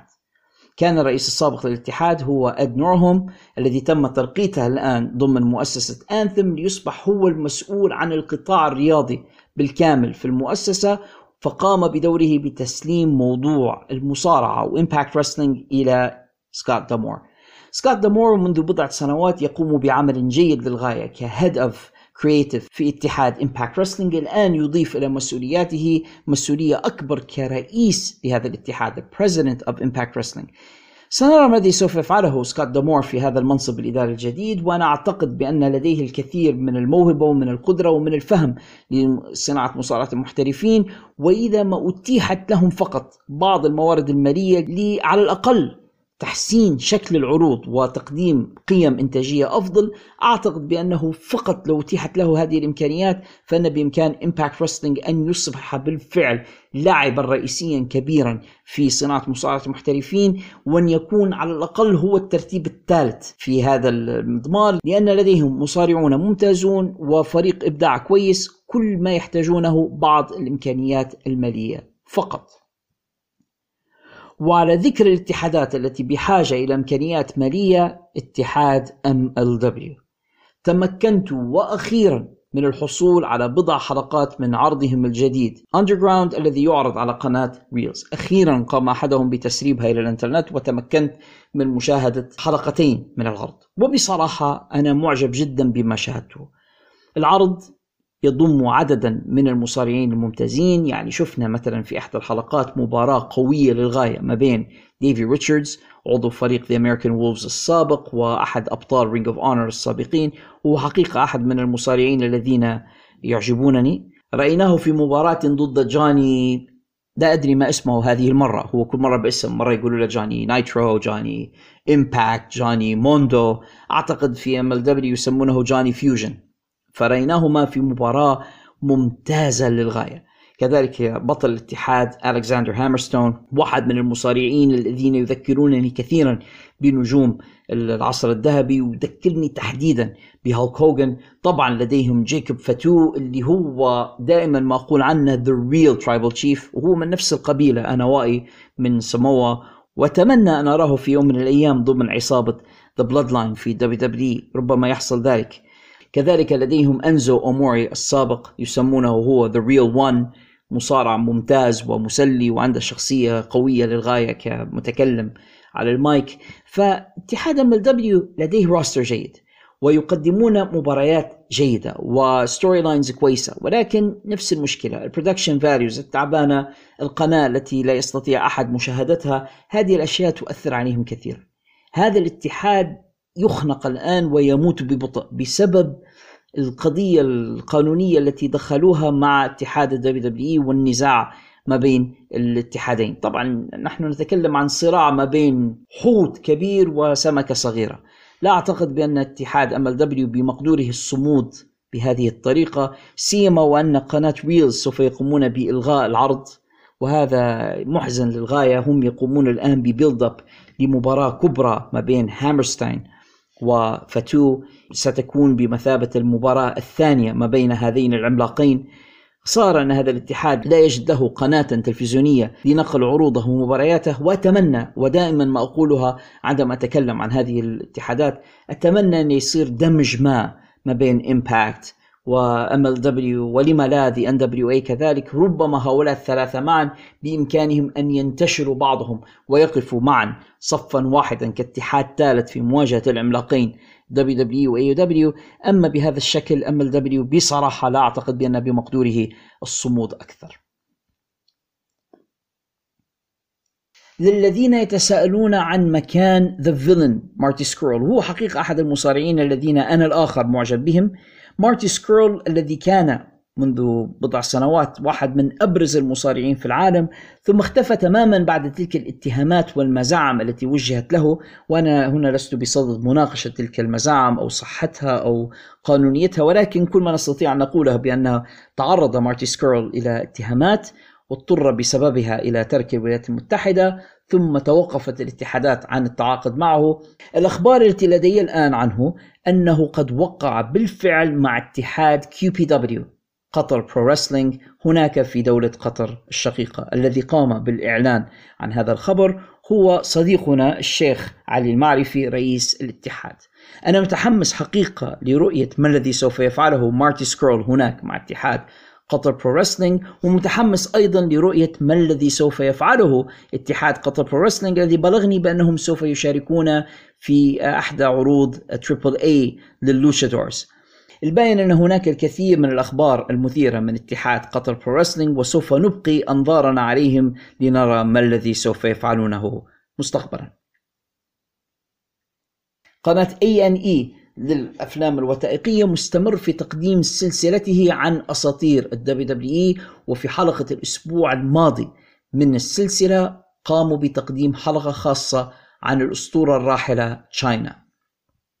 الحلقة لم تعرض أشياء كثيرة لم أكن أعرفها سابقا عن تشاينا ومسيرتها والمآسي والمصاعب التي واجهتها في بداية حياتها. ولكن الذي لفت انتباهي في هذه الحلقة وأنا غير مستغرب منه أنهم حاولوا إغفال الدور السلبي لتريبل إتش في المآسي والمصاعب التي حصلت معها. يعني كأنه لم يقم تريبل إتش بخداعها ثم تركها وتزوج ستيفاني ماكمان. حاولوا عدم التعرض لذلك. ولكنهم في الآن نفسه ركزوا كثيرا على الجانب الإيجابي من مسيرة تشاينا وكيف أنها بالفعل تعتبر رائدة في المجال وفتحت الباب للكثير من النساء لدخول عالم مصارعة المحترفين وكيف أنها هي التي غيرت الصناعة. لأن دور النساء في عالم مصارعة المحترفين قبل ظهور تشاينا كان شيء ولكن بعد أن ظهرت تشاينا تغير هذا الدور 180 درجة. أنا مش متفق تماما على أن تشاينا هي التي غيرت مسار اللعبة لأن هناك الكثير من المصارعات حقيقة. يعني حتى قبل تشاينا ساهمن في تغيير النظرة إلى النساء في هذه اللعبة. أستطيع أن أذكر منهم وأنا مستغرب أنه إلى حد الآن لم يعد عنها فيلم وثائقي يليق بها مثل شيري مارتيل على سبيل المثال التي كانت بالإضافة أن كونها فالي كانت أيضا مصارعة وكانت قوية للغاية وصارعت الرجال في فترات من مسيرتها. أعتقد أنها كانت تشاينا قبل تشاينا ولكن تشاينا حظيت بالشهرة. وتشاينا هي التي لفتت الأنظار إليها في فترة The Attitude Era. وبالفعل ضاهت شهرتها في فترة من الفترات شهرة النجوم الكبار أمثال تريبل اتش وشون مايكلز وستون كولد ستيف نفسه. بل وصل الأمر في فترة من الفترات أن تشاينا طالبت بمرتب يقارب مرتب ستون كولد ستيف وكانت بالفعل إحدى النجوم الكبار ولكن حصل معها انحدار رهيب للغاية وسقطت من علن وبعد أن كانت واحدة من أكبر النجمات في عالم المصارعة بل من أكبر نجوم عالم المصارعة تحولت بسبب إدمان المخدرات والكحول والمنشطات وغيرها من الأشياء التي كانت مدمنة عليها تحولت إلى شبح لشخصيتها القديمة. ثم انتهى الأمر بها نهاية مأساوية حزينة. قصة شاينا ما يسمى باللغة الإنجليزية cautionary tale أو قصة تحذيرية لجميع الشباب الذين يريدون الدخول عالم الشهرة بأن نعم قد تجتذبك الأضواء والشهرة ولكن عليك أن تحذر لأن هناك ثمن كبير للغاية يدفع وأحيانا لا يستطيع بعض الناس دفع هذا الثمن ويكون النتيجة أن يدفعوا حياتهم ثمنا لتلك الشهرة. قصة مأساوية وحزينة للغاية أنصح من يريدون التعرف إلى تفاصيلها أكثر أن يشاهدوا سلسلة حلقات A&E Documentary WWE Legends. حقيقة سلسلة تقدم حلقات قوية للغاية وتقدم كذلك سلسلة مرافقة عن الرايفلز أو العداوات في عالم المصارعة وتحديدا في ال WWE في نفس الأسبوع قدموا حلقة ممتازة عن العداوة ما بين ذا روك أند جون سينا أيضا كانت حلقة مؤثرة أنصح بمشاهدتها لرؤية ذلك الصراع الكبير ما بين جون سينا and ذا روك في عصرهما. كانت هذه أخبار المصارعة لهذا الأسبوع أعزائنا المستمعين سوف نأخذ فاصلا قصيرا وعندما نعود منه سنعود بفقرة وقت الحكاية. ترى ما هي الحكاية التي سوف أقصها عليكم في هذه الحلقة؟ انتظروني بعد الفاصل لتعرفوا الجواب. This morning, death and destruction in south central Turkey, a magnitude 7.8 earthquake, leaving a rising number of dead and dozens of buildings destroyed. Four-story building has collapsed on its families. There are people still in the rubble. Islamic Relief is on the ground, assessing the situation to see where the needs are most needed. Send urgent aid now by visiting irusa.org or calling 1-855-447-1001.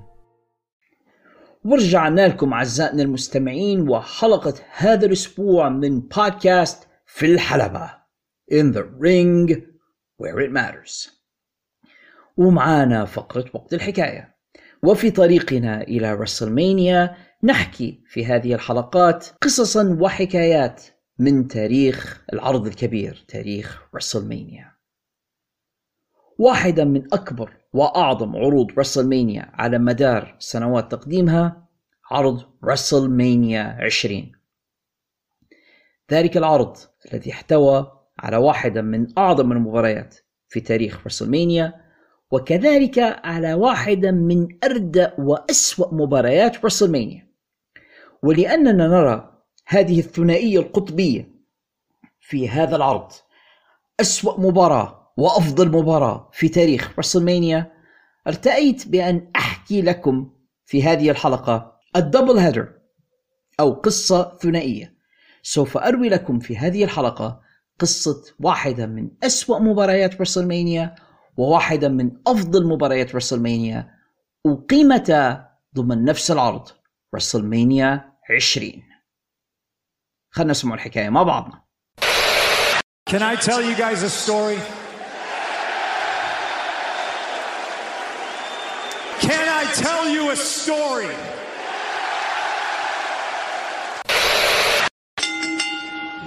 رسلمانيا 20 في قاعة ماديسون سكوير جاردن WWE يعود إلى أصله.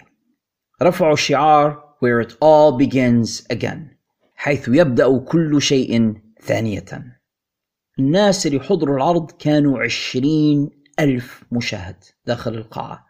عدد المبيعات فاقت المليون وعشرين ألف الذين قاموا بشراء ال pay-per-view لمشاهدته في منازلهم. واحتوى على الكثير من المباريات الكبيرة. الرقم 20 يعتبر رقم مهم جدا في أي مجال من المجالات. عندما نتكلم عن 20 سنة واتحاد ال WWE يقدم هذه العروض عروض WrestleMania. ولكن هذا العرض برغم أهميته التاريخية وبرغم العدد الكبير جدا من المشاهدين سواء في القاعة أو في المنازل إلا أنه شهد واحدا من أسوأ المباريات في تاريخ رسلمانيا ويقيمها بعض الخبراء بأنها المباراة الأسوأ في تاريخ رسلمانيا على الإطلاق.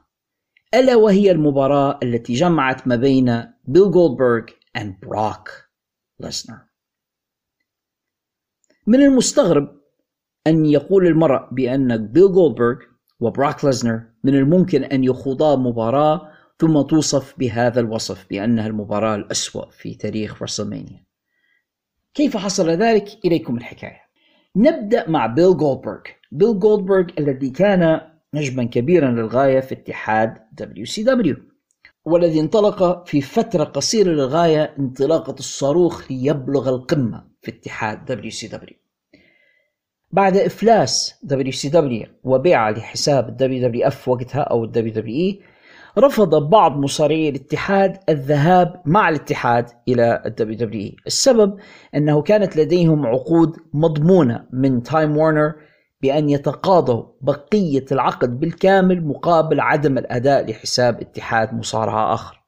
وكان أحد هؤلاء بيل جولدبرغ اللي كان عنده بالفعل a guaranteed contract أو عقد مضمون كان يتقاضى بموجبه ما يقارب 3 مليون دولار مقابل أن يجلس في البيت ولا يؤدي لحساب اتحاد مصارعة آخر داخل الولايات المتحدة وعندما بيع WCW لحساب WWE تواصل مسؤولو WWE مع بيل جولدبرغ الذي سألهم هل بمقدوركم أن تدفعوا لي نفس المبلغ مقابل أن أصارع معكم؟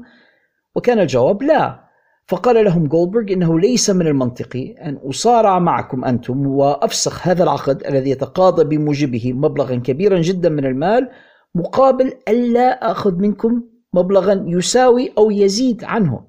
يعني أنا جالس في البيت وأتقاضى مبلغا أكبر مما سوف تدفعونه لي مقابل أن أسافر وأتنقل وأذهب معكم من مكان إلى مكان وأضرب وأتعرض إلى الإصابات. الأفضل لي أن أجلس. وبالفعل فضل بيل جولدبرغ البقاء في البيت ولم ينضم إلى WWE وهذا بالطبع أكسبه الكثير من الغضب خلف كواليس WWE عندما انتهى عقد بيل جولدبرغ وأصبح متاحا بالفعل لم يذهب رأسا إلى WWE بل وقع لفترة قصيرة جدا مع اتحاد New Japan Pro Wrestling أعتقد أنه كان يحاول اختبار المياه ورؤية إذا ما كان ما زال بمقدوره أن يجلب الجمهور إلى الحلبات وفضل أن يفعل ذلك بعيدا عن الولايات المتحدة وبعيدا عن أنظار الجمهور العادي اللي هو معتاد على مشاهدته.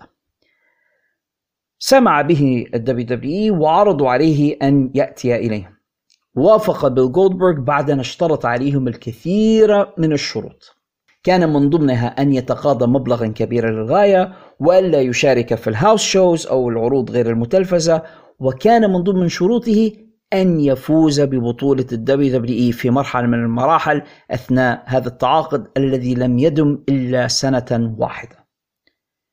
ووافق ال WWE على جميع شروط بيل جولدبرغ على مضض وبالفعل وقع بيل جولدبرغ مع اتحاد ال WWE وكان أول ظهور له في الليلة التي تلت WrestleMania 19 التي تمكن فيها ذا روك من الفوز على ستون كولد ستيف أوستن في الحلقة التالية من Monday Night Raw ظهر ذا روك مختالا مغرورا متفاخرا بنفسه يقول بأنه قد تفوق على الجميع تمكن من الفوز على Stone Cold Steve Austin وقام بركل مؤخرته الصلعاء. يعني قال الكثير من الكلام المضحك وكان معه جيتار ويعزف ويغني. ليظهر بيل جولدبرغ ويتحداه. ويقود الأمر إلى مباراة ما بين جولدبرغ و The Rock أعتقد في عرض Backlash الذي تلا رسلمانيا. ثم رأينا بيل جولدبرغ وهو ينطلق كالسكين في الزبدة في اتحاد ال WWE في طريقه واجه Triple H وتمكن من الفوز عليه وانتزع بالفعل حتى بطولة ال WWE ثم خسرها. وكانت له مسيرة غريبة وفيها الكثير من التقلبات خلال تلك السنة. التي تعاقد فيها مع ال WWE ولكن قبل أن يأتي بيل جولدبرغ إلى WWE كان هناك مصارعا شابا يتشبه كثيرا ببيل جولدبرغ في هيئته ولباسه black tights black boots وكان الجمهور كلما رآه بدأوا في الهتاف جولدبرغ جولدبرغ. إنه براك ليزنر. ويبدو بأن براك ليزنر اللي هو بالفعل مصارع كويس وبطل ال NCAA وكانت له إنجازات قبل أن يأتي إلى WWE يبدو بأنه لم يكن مسرورا بالمقارنات مع بيل جولدبرغ يعني لماذا تقارنوني بلاعب ال football هذا الذي هو كثير ال botches وكثير الأخطاء وليس مصارعا جيدا؟ لم يكن براك ليزنر مسرورا بمقارنته ببيل جولدبرغ وبذكاء واستراتيجية قام الاتحاد بالفصل ما بين الرجلين يعني في فترة وضعوا براك ليزنر في SmackDown ووضعوا جولدبرغ في Raw كل لإبعاد الرجلين والفصل ما بينهما إلا أن المقارنات استمرت. ومع دنو رسلمانيا وتحديدا مع عرض Backlash رأينا المواجهة ما بين الرجلين عندما تدخل بيل جولدبرغ في مباراة الأسطورة إدي غوريرو ضد براك ليزنر على بطولة ال WWE وساعد إدي غوريرو للفوز على براك ليزنر وهذا ما بدأ العداوة ما بين الرجلين براك ليزنر وبيل جولدبرغ ليتواجها في رسلمانيا. ولكن الذي لم يكن الكثير من الجمهور يعرفونه هو أن براك ليزنر كان ينظر إلى باب الخروج من ال WWE براك ليزنر لم يكن مسرورا في رياضة المصارعة أولا براك ليزنر كان يحن إلى البيت. وكانت فكرة السفر والترحال من بلاد إلى بلاد ومن مكان إلى مكان وتقديم العروض كل ليلة مرهقة له بشكل غير عادي. هناك كثير من المصارعين الذين يتعاملون مع هذا الأمر بشكل عادي يعني خلاص اعتادوا على هذه الحياة وأصبحت جزءا من تكوينهم. براك ليزنر لم يكن بمقدوره التأقلم مع هذه الحياة. تعب وسئم من السفر ومن الترحال ومن الحافلات ومن الطائرات و و و عندما بلغ فينس ماكمان بأن براك ليزنر قد سئم السفر والترحال وكل هذه الأشياء تعاطف معه كثيرا بل عرض عليه السفر في طائرته الخاصة. كل ذلك ليحتفظ بهذا النجم الكبير الذي لم يكن يريد خسارته.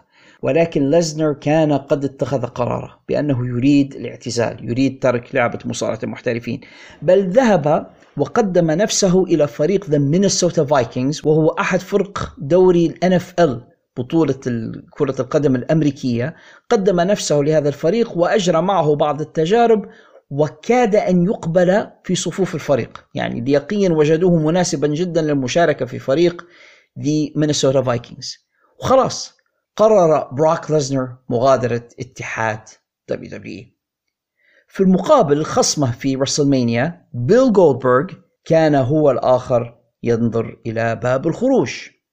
ولكن هذه المرة ليس باختياره بل برغبة اتحاد WWE الذي قرر عدم التجديد له.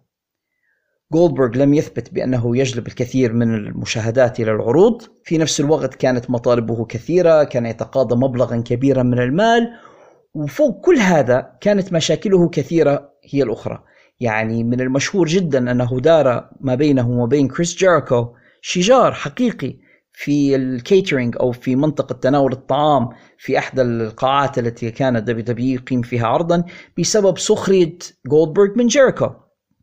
وجيريكو لم يطق ذلك فقام بالدفاع عن نفسه ودار ما بينهما شجار حقيقي خلف الكواليس.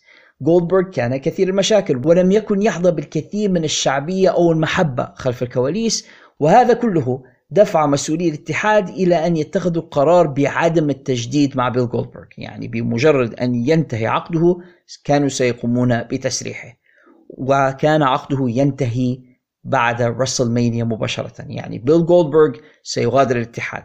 وبراك ليزنر كذلك كان قد أعطى ال WWE إخطارا بأنه راغب في الترك وبأنه خلاص لن يعود إليهم من جديد وأن آخر مباراة له مع الاتحاد سوف يكون في رسلمانيا هذه الأخبار تسربت إلى ال dirt sheets أو إلى الرسائل الإخبارية التي تعد عن مصارعة المحترفين. وقتها أصبح هناك جمهور يتابع أخبار المصارعة عبر الإنترنت وبدأ ال smarks أو جمهور المصارعة الأذكياء يعلمون بما يجري خلف الكواليس وبدأوا يتسامعون بأن جولدبرغ وبروك ليزنر كلاهما سوف يغادر ال WWE واحد برغبته والآخر لن يتم التجديد له ولكن بالمحصلة كل من الرجلين مغادر.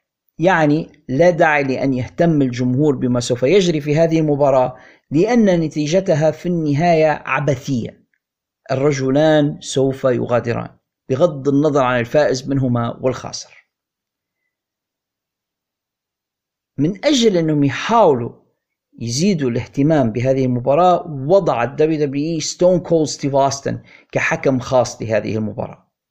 وكان من الملفت جدا لي وأنا أتابع تلك المباراة أن الجمهور كان يهتف لستون كولد ستيف اوستن الحكم الذي كان يرتدي بالفعل قميص الحكم بخطوطه البيضاء والسوداء أكثر مما كانوا يهتفون للمصارعين بيل جولدبرغ وبروك ليزنر اللذين بالفعل كانا يحظيان بهتافات الاستهجان وال booing بمجرد أن يقوم أي منهما باي حركة.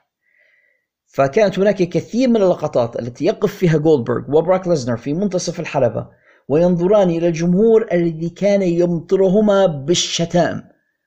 You sold out أنتما بعتما نفسيكما أنتما تخليتم عنا كانت هناك شتائم وهتافات استهجان و يعني لوقت طويل جدا وقف المصارعان أمام بعضهما بدون أن يفعلا شيئا.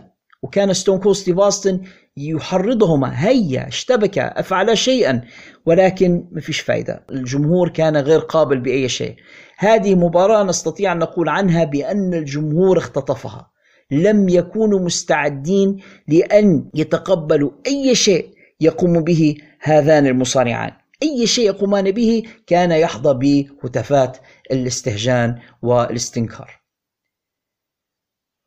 كانت هناك بعض الحركات ما بين جولدبرغ وبروك ليزنر ولكنها بسيطة للغاية.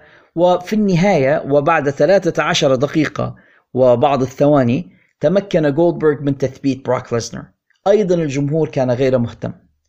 في النهاية وقف بيل جولدبرغ في منتصف الحلبة وعندما عرض ستون كولد ستيف أوستن عليه أحد علب المشروب الذي يتناولها أخذها جولدبرغ ثم وجه إليه ستون كولد ستيف أوستن ركلة للمعدة و stunner فسقط بيل جولدبرغ ثم قام ستون كولد ستيف أوستن بضرب بروك ليزنر كذلك. وتلك اللقطات الوحيدة التي قام فيها الجمهور بالهتاف. بالهتاف لأوستن عندما ضرب بيل جولدبرغ وعندما ضرب بروك ليزنر وانتهت المباراة بستون كولد ستيف اوستن واقفا في منتصف الحلبة وهو يحتسي مشروبه بينما كان المصارعان بيل جولدبرغ وبروك ليزنر ملقيان على الأرض غارقين في المشروب الذي كان ستون كولد ستيف اوستن يصبه عليهما. تلك المباراة صنفت من قبل الكثير من الخبراء بأنها الأسوأ في تاريخ WrestleMania وكانت تلك المباراة بالفعل تكفي لأن تعطن برائحتها النتنة عرض WrestleMania 20 ليحكم عليها من قبل النقاد بأنها الأفشل في تاريخ WrestleMania إلا أن the main event أو الحدث الرئيسي من العرض غير الوضع 180 درجة كيف حصل ذلك؟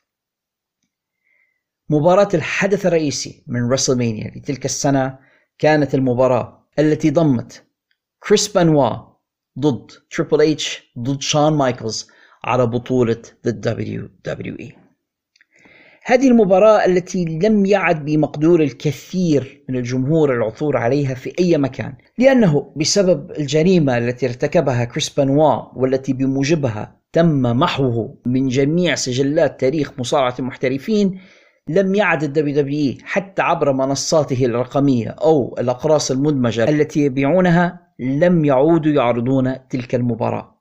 ومن الصعب العثور عليها على يوتيوب أو على وسائل التواصل الاجتماعي الأخرى.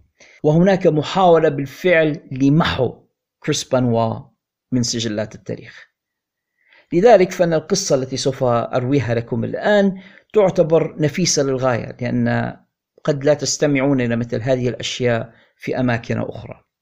كريس بنوا كان مصارعا عظيما بغض النظر عن الطريقة المأساوية التي أنهى بها حياته. كان مصارعا أسطوريا عظيما وكان له مسيرة رائعة في اتحاد New Japan Pro Wrestling وفي اي سي دبليو ودبليو سي دبليو وصولا إلى اتحاد WWE في ال WWE كان التحدي الذي واجه كريس بانوا على مدار مسيرته أنه كان أصغر حجما ولم يكن يتمتع بالشخصية الكاريزماتية التي يتمتع بها النجوم الكبار. يعني لم يكن متحدثا بارعا لم تكن لديه catch phrases لم تكن لديه عبارات مأثورة يحفظها الجمهور. كان مجرد مصارع يرتدي. tights boots يدخل الحلبة يقوم بحركات تقنية قوية للغاية لا يستطيع أحد القيام بمثلها وتبدو على وجهه أمارات الغضب الشديد. في عرض Royal Rumble الذي سبق WrestleMania فاز كريس بانوا الذي دخل اولا وخرج أخيرا ليتأهل إلى المباراة النهائية ل WrestleMania التي كان من المفترض أن يواجه فيها بطل الاتحاد تريبل اتش الذي كان في تلك الفترة يمر بما يسميه البعض The Reign of Terror مرحلة الرعب.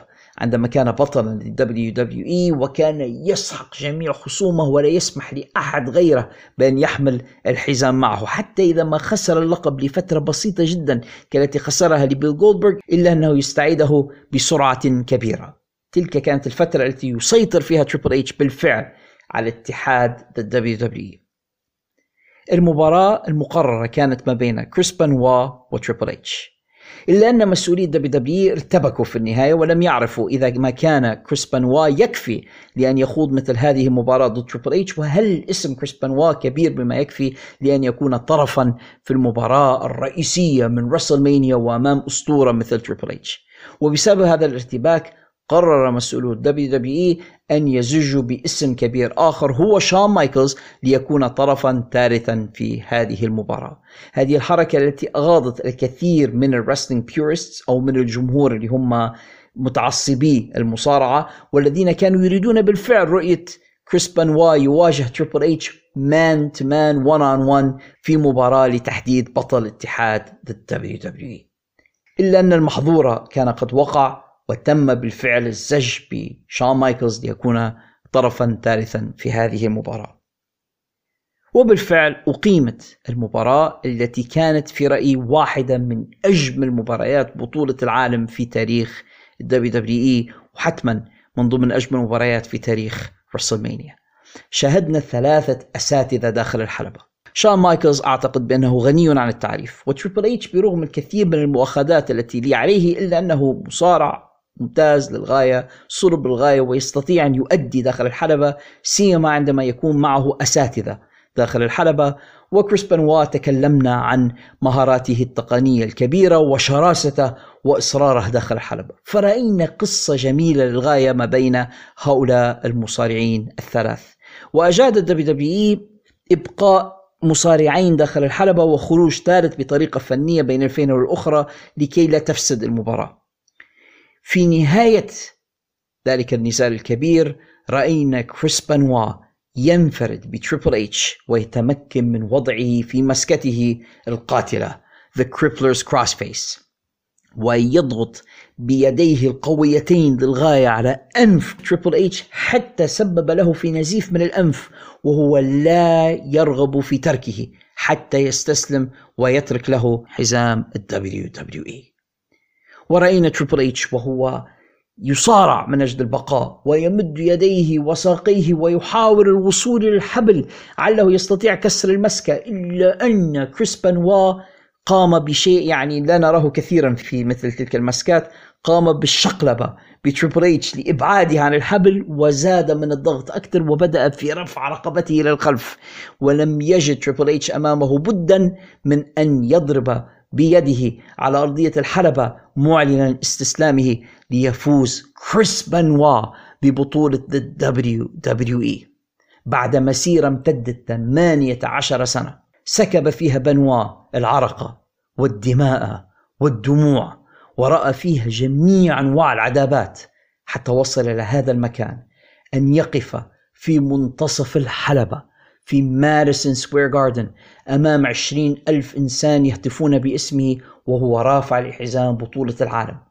وبدأ ال confetti أو الورق الصغير الملون يتساقط من سقف المبنى وبنوا واقف في منتصف الحلبة يبكي ثم يلتفت ليرى صديقه إدي غريرو إدي غريرو الذي فاز في مباراة سابقة ضمن العرض على كورت أنجل. في واحدة من المباريات الممتازة في الواقع ولم تنل حظها في هذه الحلقة من الذكر ولكنها كانت مباراة جميلة ما بين إدي غريرو وكورت أنجل تمكن فيها من الاحتفاظ ببطولة ال WWE. في ذلك الوقت كان لل WWE حزامان حزام ال WWE الذي يحمله إدي غريرو ثم حزام World Heavyweight Championship The Big Gold الذي كان يحمله تريبل اتش والذي فاز به الآن كريس بنوا إدي غريرو ذلك المصارع المكسيكي الذي تشابهت مسيرته في المصارعة كثيرا مع مسيرة كريس بنوا التقيا في New Japan Pro Wrestling ثم توطدت ما بينهما عرى الصداقة. انتقلا معا إلى ECW ومن هناك انتقلا معا إلى WCW ومن هناك ذهب معا إلى ال WWE وفي جميع تلك الاتحادات واجها نفس الانتقاد. أنتما قصيران. أنتما صغيرا الحجم. أنتما لا تمتلكان المواهب الكافية لتكونا أبطال العالم. إلا أن الرجلين بنوا وغريرو آمن كل منهما بنفسه وبصديقه وراح كل منهما يشجع الآخر وواصل المسيرة معا وتمرن معا وتدربا معا وتحمل معا كل الصعاب. وها هما الآن يقفان في منتصف الحلبة في نيويورك. ماديسون سكوير جاردن وال confetti يتساقط عليهما وهما يذرفان الدموع ويتعانقان بحرارة. لازلت أتذكر ذلك المشهد كما لو أنه كان بالأمس وأتذكر كم بكيت بحرارة وأنا أرى هذين البطلين اللذين لطالما شجعتهما يحققان أخيرا حلمهما في أن يصبحا بطلا للعالم. كريس بنوا and إدي غريرو كانت النهاية المثالية لرسلمانيا 20 وكانت واحدة من اللقطات التي ظلت محفورة في ذاكرتي ما بقيت. وكلما رأيتها وأنا لدي نسخة من العرض كلما رأيتها ينتابني الكثير من الحزن والمرارة على هذين النجمين اللذين ذهبا بعد ذلك. توفي إدي غريرو بعد ذلك في السنة التالية وبعده مات كريس بنوا في الحادثة المؤسفة التي لطالما تكلمنا عنها في هذا البودكاست ولم يعود هذان الرجلان معنا. ولكن بقيت تلك الذكرى الخالدة. فوز هذين النجمين المغمورين ال underdogs ببطولة دبليو إي في واحدة من أكبر عروض الاتحاد رسلمانيا 20 إنه العرض الذي شهد واحدة من أسوأ المباريات في تاريخ المصارعة وشهد كذلك واحدة من أجمل المباريات نصل الآن إلى فقرتي المفضلة في كل أسبوع من هذا البودكاست حقيبة الرسائل The Mailbag You've got mail. هذه الفقرة هي التي تتيح لكم أنتم أعزائنا المستمعين أن تساهموا معي في إعداد وتحرير هذه الحلقات عبر إرسال ما لديكم من أسئلة واستفسارات وملاحظات وانتقادات أقوم بقراءتها هنا على الهواء. ما عليكم إلا مراسلتنا على بريد البرنامج contact us at outofthebox.ly أو التواصل معنا عبر وسائل التواصل الاجتماعي المختلفة. نحن موجودون على فيسبوك وتويتر ويوتيوب.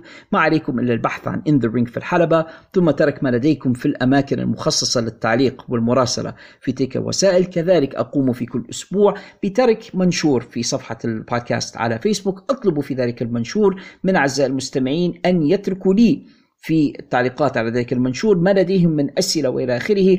أقوم بقراءتها في الحلقة التالية. كما سوف أفعل الآن.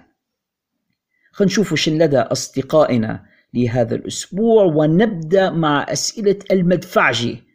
عبد المجيد أبو عزة من مدينة زليتن الليبية والذي يبدأ بقوله السلام عليكم وعليكم السلام ورحمة الله وبركاته. كيف حالك يا بروف؟ شنو أمورك؟ طمنا عليك. أنا بخير والحمد لله يا صديقي عبد المجيد. كيف حالك أنت؟ أرجو أن تكون أنت وجميع أهلك وأصدقائك وجميع أهلنا في مدينة زليتن الحبيبة بخير. سؤالها الأول عن العروض الشهرية التي تقيمها الاتحادات وتكون حصرية لها. فكيف يحدث أن اتحاد Impact لهم عرض اسمه Rebellion وفي نفس الوقت اتحاد WWE كان قد سبق له إقامة عرض عام 1999 يحمل نفس الاسم. كيف يحدث هذا؟ أشكرك ابتداء عبد المجيد على تفضلك بإرسال الأسئلة وهذا السؤال بالذات سؤال وجيه للغاية ويدل على أنك أنت متابع ممتاز لمصارعة المحترفين. بالفعل ال WWE كانوا قد أقاموا عرضا شهريا أطلقوا عليه اسم Rebellion بمعنى التمرد. وهذا العرض انطلق زي ما أنت تفضلت منذ سنة 1999 واستمروا به إلى سنة 2002 وقد يبدو للمرء بأن هذا trademark لل WWE أو علامة تجارية مسجلة ولكن النقطة التي ربما فاتتك يا عبد المجيد هي أن ال trademarks ليست دائمة. يعني لا يكفي أن تستخدم الاسم مرة واحدة لكي يصبح ملكا لك بل أن هناك فترات زمنية محددة ومؤقتة لل trademarks ثم على أصحاب العلامة التجارية تجديدها من جديد. الموضوع يشبه أسماء النطاقات أسماء المواقع الإلكترونية ولدي بعض الخبرة في ذلك المجال. يعني أنت تسجل اسم نطاق معين لفترة محدودة وعندما تنتهي تلك الفترة يكون عليك المسارعة لتجديد الاسم وإلا فإنه يصبح متاحا لغيرك لكي يستطيع هو أن يسجله.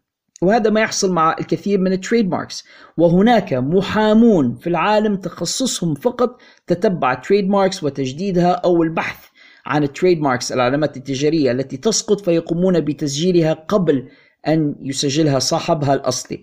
موضوع كبير ومعقد وسيما مع الكلمات القاموسية. شو نقصد؟ أحيانا قد يبتكر أحدهم علامة تجارية. ويكون اسم مميز خاص لهم هم زي WrestleMania مع ال WWE يعني هذه كلمة هم اخترعوها WrestleMania. بالتالي بإمكانهم أن ينازعوا في المحاكم وغيرها إذا ما قام أحدهم بتسجيل الاسم WrestleMania. ولكن كلمة rebellion هذه كلمة قاموسية. يعني بإمكان أي أحد استخدامها. يمكنك أن تصف أي شخص متمرد بأنه rebel هذه كلمة في القاموس. وفي تلك الحالة إذا لم يقم ال WWE بتسجيل الاسم بسرعة فإنهم يفقدون الحق في الاسم وبإمكان جهة أخرى أن يقوموا بتسجيله. ليختصر عليك الموضوع لم يقم ال WWE منذ سنة 2002 بإقامة نسخة أخرى من عرض Rebellion وفقدوا الحق في ال trademark ولم يقوموا بتجديده. استغل اتحاد Impact Wrestling الفرصة وقاموا هم بتسجيل ال trademark أو العلامة التجارية وأصبحوا الآن يستخدمونها هذا الموضوع باختصار. سؤالها الثاني كما نعلم فإن اتحاد WWE هو أكثر اتحاد يقيم عروض شهرية. فلماذا اتحاد AEW لا يقوم بنفس الشيء ويكتفي AEW فقط بأربع عروض شهرية في السنة؟ أليس الأفضل زيادة العروض الشهرية؟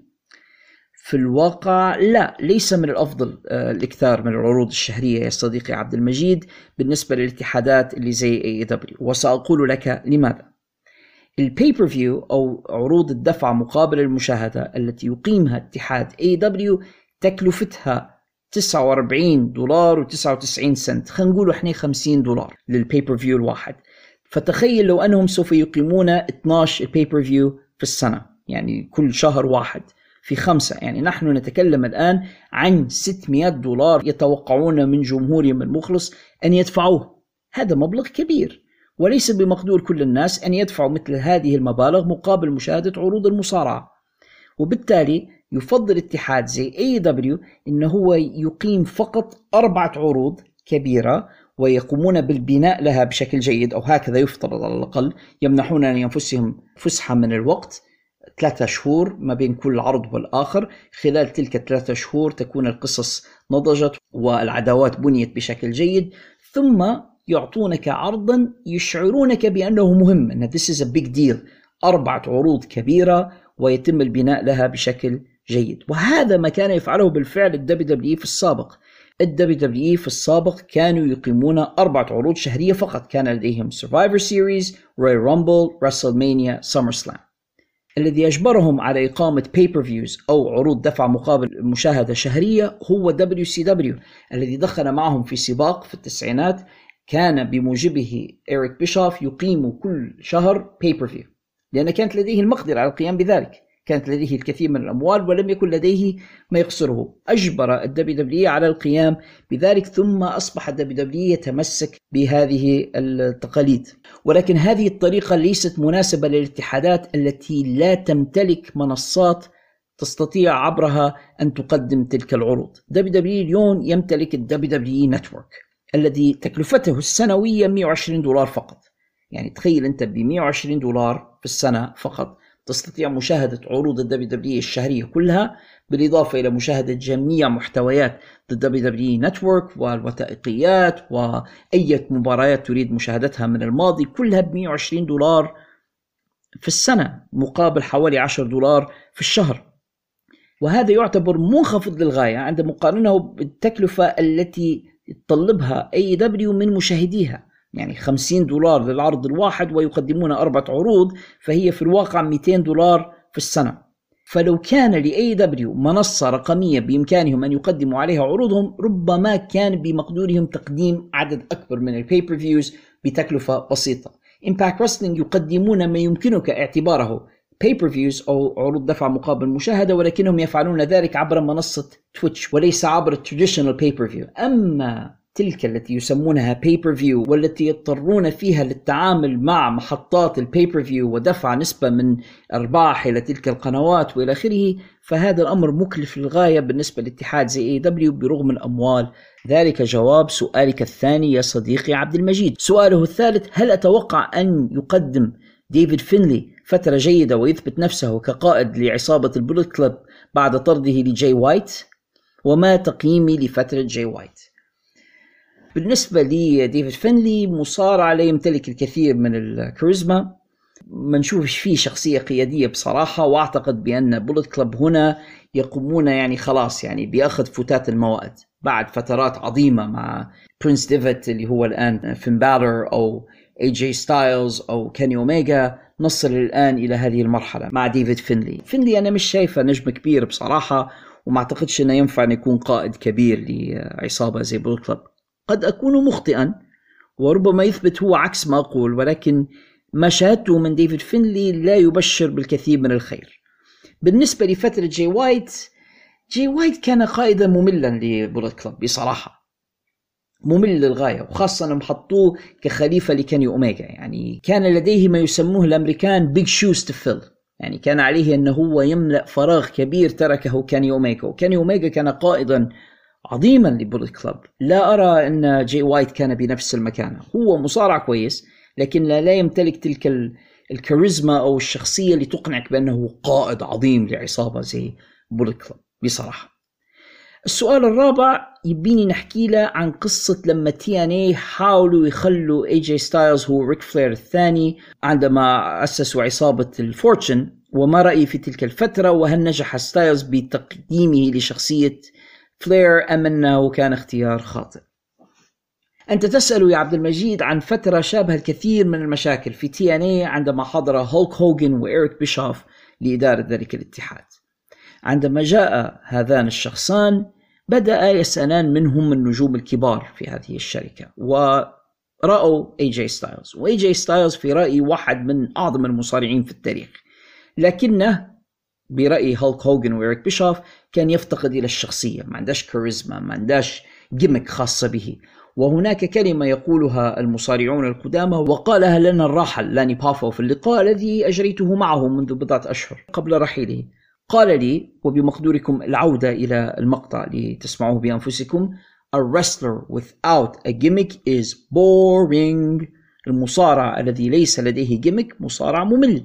وهذه العقيدة التي تتملك أفكار الناس اللي زي هولك هوجن وإيريك بيشوف وهؤلاء. فيرون بأن اي جي ستايلز ما عندهاش gimmick ما عندهاش شخصية يقدمها في الحلبة. فقررا انهم يمنان عليه ب gimmick فقالوا له تعال نديروك أنت آه، تحت إدارة ريك فلير يكون مديرا لك هو الذي يتكلم بالنيابة عليك لأنك أنت لا تحسن الكلام على المايك وسوف نجعلك ما يسمى baby Naitch ستكون Nature Boy الصغير. فطلبوا من اي جي ستايلز أن يصبغ شعره باللون الأشقر وهذا ما رفضه اي جي ستايلز جملة وتفصيلا رفض أن يصبغ شعره. فكان الحل الوسط أو التنازل الذي رضي به اي جي انهم يقومون بصبغ بضع خصلات من شعره.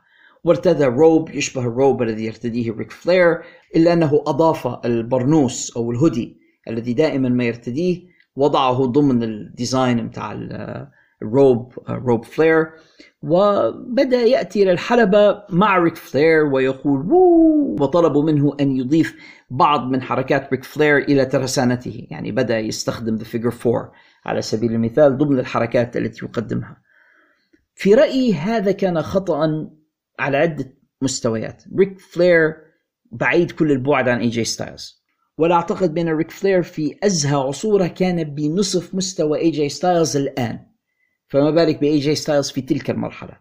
فالمقارنة ما بين الرجلين كان خطأ وأعتقد بأن هذا أضر باي جي ستايلز وجعله مثلا للسخرية. أتذكر بأن الكثير كان يسخر من اي جي ستايلز على وسائل التواصل الاجتماعي بسبب هذا ال gimmick السخيف.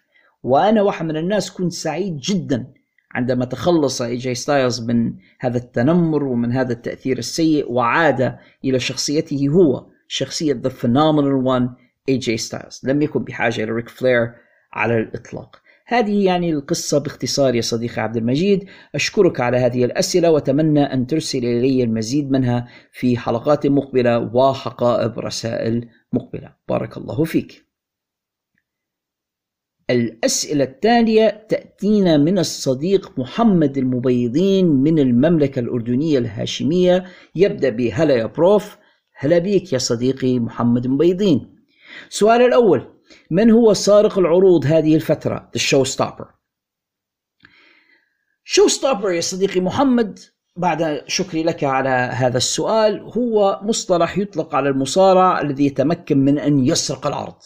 وهذا اللقب استحوذ عليه لفترة طويلة من الزمن شون مايكلز.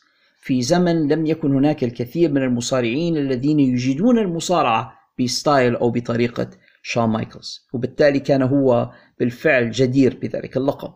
اليوم هناك الكثير من المصارعين الذين يجيدون بالفعل القيام بحركات ديناميكية فظيعة. يعني شون مايكلز لا يقارن ببعض الذين نشاهدهم في الحلبات اليوم. هناك على سبيل المثال مونتاز فورد الذي أراه بالفعل ال show stopper عندما يشارك في العروض. هناك أيضا ريكوشي الذي يفاجئني ويذهلني بالحركات التي يقدمها. لكن أعتقد بأن ال show stopper في هذا الزمن هو المصارع الذي يقدم شيئا يختلف عن جميع ما يقدم الآن. فإذا كان شون مايكلز كان أصبح the show stopper في زمن كانت فيه المصارعة بطيئة وكان هو high flyer أعتقد بأن في الزمن الذي أصبح فيه الجميع high flyer ال show stopper أو سارق العرض هو الذي يقدم أسلوب مختلف عن ذلك. وبالتالي أنا شخصيا أعتقد بأن the show stopper اليوم هو جونتر جونتر الذي يصارع بطريقة أرضية وطريقة خشنة وقوية و strong style ويقدم مصارعة واقعية مذهلة للجمهور هو ال show stopper في رأيي. جونتر هو المصارع الذي عندما ينتهي العرض وأجلس للتذكر ما الذي شاهدته أكثر واحد أتذكره وأتذكر مباراته هو جونتر فأعتقد أنه هو the show stopper في هذا الزمن سؤالها الثاني هل ترى مثلي بأن جون ماكسلي overrated على الحلبة وفي كل مكان وموضوع الدم وتهجمه على ال WWE في كل فرصة؟ فعلا أتقي شر من أحسنت إليه. okay محمد أنا متفق مع بعض ما تقول ومختلف قليلا مع بعضه. بالنسبة لجون ماكسلي أتفق معك بأنه بالفعل over بعض الشيء وأنه يتحصل على الكثير من المدح في الوقت اللي هو فيه مش مصارع رائع بالفعل. يعني هو دخل الحلبة بالإنجليزي يقولوا awkward أو طريقته في الحركة غريبة شوية داخل الحلبة. مبارياته ليست تقنية وليست جميلة ويعني يفتقد إلى الكثير من الفنيات. فهو ما هوش هذاك المصارع الرائع. وعلى المايك كذلك ما هوش مسلي للغاية. أكثر واحد يسخر منه ويصفه بأنه هو سباك وما ينفعش يكون مصارع هو جيم كورنات اللي حقيقة واضح أنه لا يحب جون ماكسلي. فأنا معك إنه هو overrated ولكن ليس إلى درجة تقي شر من أحسنت إليه. يعني هو كان له اسم حتى قبل أن ينضم إلى WWE صراحة. ولو أن WWE ساهموا في إطلاق شهرته في العالم في شخصية دين أمبروز لكن هو كان نجم حتى قبل الحضور إلى WWE لأنصف يعني. لكن أنا معك في أنه هو واخذ تقدير أكثر مما يستحق. سؤالها الثالث محدد جدا. من أفضل بالنسبة لي على الحلبة فقط شيمس أم درو. هو سؤال صعب يا محمد لأن شيمس ودرو متقاربان كثيرا. ولكن إذا كان يجب أن نسمي واحد فقط وأقول هو الأفضل فهو شيمس. مع إعجابي بدرو ولكن في رأيي شيمس في الحلبة أفضل من درو. أشكرك يا محمد على هذه الأسئلة الجميلة ونتمنى أن نرى المزيد منها في حلقات مقبلة من هذا البودكاست. وختامها كالعادة مسك مع صديقنا من الكويت عبد العزيز حسن الذي يبدأ كعادته بالسلام عليكم ورحمة الله وبركاته. وعليكم السلام ورحمة الله وبركاته يا صديقنا عبد العزيز. شلونك وشلون أهلنا في الكويت الحبيب؟ سؤاله الأول ممكن أن تحدثنا عن فقرات Billionaire Ted's Wrasslin' Warroom التي كانت تعرض في نهاية كل حلقة من Raw والتي بدأت من أول حلقة في عام 96 واستمرت إلى WrestleMania من نفس السنة. wow يا صديقي عبد العزيز رديتنا إلى The Monday Night War في أوج انطلاقتها. وفي قصة يعني توريك مدى الأمراض النفسية التي كانت متملكة فينس ماكمان. الموضوع باختصار شديد جدا أن فينس ماكمان كان قد بدأ يعاني في الحرب مع WCW سيما مع استحواذهم على شخصيات زي سكار هول وكيفن ناش و the nWo وانطلاقتها وانضمام هولك هوجن وبدأ WCW يحصل على المشاهدات ويسرق الجمهور من WWF فأراد فينس ماكمان أن يرد عليهم فابتكر شخصية سماه Billionaire Ted وكان يقصد بذلك السخرية من شخصية تيد تيرنر اللي هو مالك اتحاد WCW مالك في الواقع مؤسسة Time Warner كلها Warner Brothers وكل تلك الإمبراطورية الإعلامية CNN و Cartoon Network وكل ذلك. أراد السخرية منه فقام باستجلاب ممثل مغمور وطلب منه أن يؤدي دور شخصية the Billionaire Ted وخلال تلك السكتشات الكوميدية التي كانوا يقدمونها كانوا يسخرون من تيد تيرنر ومن مصارعي WCW فابتكروا شخصية أطلقوا عليها اسم The Huckster كانوا يقصدون بها السخرية من هولك هوجن و The Nacho Man بال N وليس Macho Man وأرادوا بذلك السخرية من Macho Man راندي سافيج. ثم السخرية من أن جميع المصارعين في WCW كبار في السن وعواجيز و يعني هذه كانت القصة باختصار. أرادوا بذلك أنهم هم يغمزوا من قناة WCW والسخرية منها. وهذه الفقرات نالت قدرا من الاستهجان من WCW ومن محاميها الذين رفعوا قضايا على ال WWE وبسبب ذلك اضطر فينس ماكمان وأخيرا إلى إيقاف تلك التهجمات على إمبراطور الإعلام الأمريكي تيد تيرنر ولكنها كانت لها مضارها التي استمرت إلى ما بعد ذلك لأن لقب The Nacho Man التصق ب Macho Man لوقت طويل للغايه وكذلك هولك هوجن يعني خلاص ناس كثيرة يسموا فيه The Huckster فتلك الألقاب التصقت بنجوم WWE السابقين الذين كانوا يشتغلون مع تيد تيرنر. سؤالها الثاني ممكن تحكي لنا قصة نزال هانجمان آدم بيج مع جوي جانيلا وبعدين وضح لي قال لي أن هذا النزال كان في All In لسنة 2018 يعني يا عبد العزيز هذه كانت واحدة من العداوات اللي شخصيا أنا أراها سخيفة في عرض All In الذي قامه The Young Bucks وكيني أوميجا وكودي رودز. أول إن ذلك العرض الكبير الذي روينا قصته في حلقة خاصة من بودكاست بعد الجرس. بمقدورك أن تجدها في أرشيف الحلقات. قدمتها مع عزيزنا خالد الشريف الذي وجه له من هذا المكان التحية. All In كان فيها الكثير من المباريات ومن القصص ومن أنواع المصارعة. يعني شفنا فيها حاجات تقليدية زي مباراة نزال بطولة ال NWA ما بين نيك ألدس وكودي. وشاهدنا فيها بعض المباريات الكوميدية كذلك ومنها هذه المباراة. القصة تم بناؤها في حلقات عرض Being the Elite الذي كان The Young Bucks يقومون بنقلها عبر قناتهم على يوتيوب. ويعني فيها الكثير من التفاصيل اللي ما نبيش نخش في دقائقها. ولكن بالمختصر كان آدم بيج يعتقد بأنه تسبب في مقتل المصارع جوي راين. هذه المختصر الموضوع. وبأنه قام بركله بال boot ال cowboy boots التي يرتديها بقوة حتى مات. هكذا كان يعتقد في ال storyline. ثم بدأت تلك الأحذية تسيطر على عقل آدم بيج وتخبره بأنه هو the Joey killer وبأن أي مصارع اسمه جوي بإمكان آدم بيج قتله.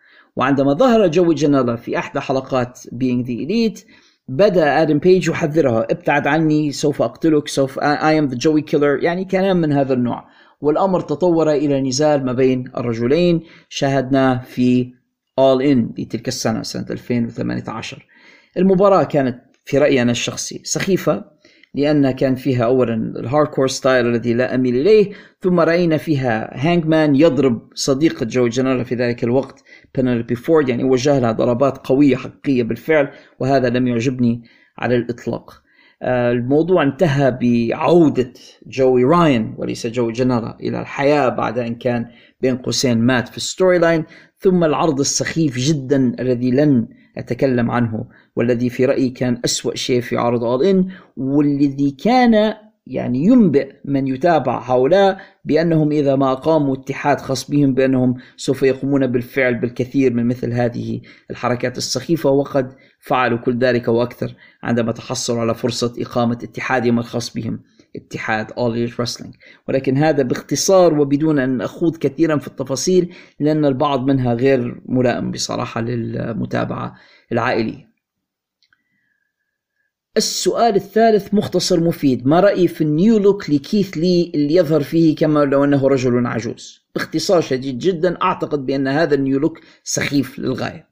يعني لم يكن كيث لي بحاجة إلى أن يصبغ شعره باللون الأبيض وأن يقوم بالحركات التي يقوم بها الآن. كيث لي مصارع ممتاز وكنت وما زلت أعتقد بأنه من الممكن أن يكون أول بطل عالم لاتحاد اي دبليو من الأصول الأفريقية وعنده مواصفات كثيرة جدا تجعله صالحا لدور بطولة الاتحاد ولكن الدفعة السيئة التي يحظى بها والتهميش الذي واجهه في هذا الاتحاد هو الذي يدفعه إلى القيام بمثل هذه الحركات لمحاولة الظهور ولكن لا أرى جدوى ذلك.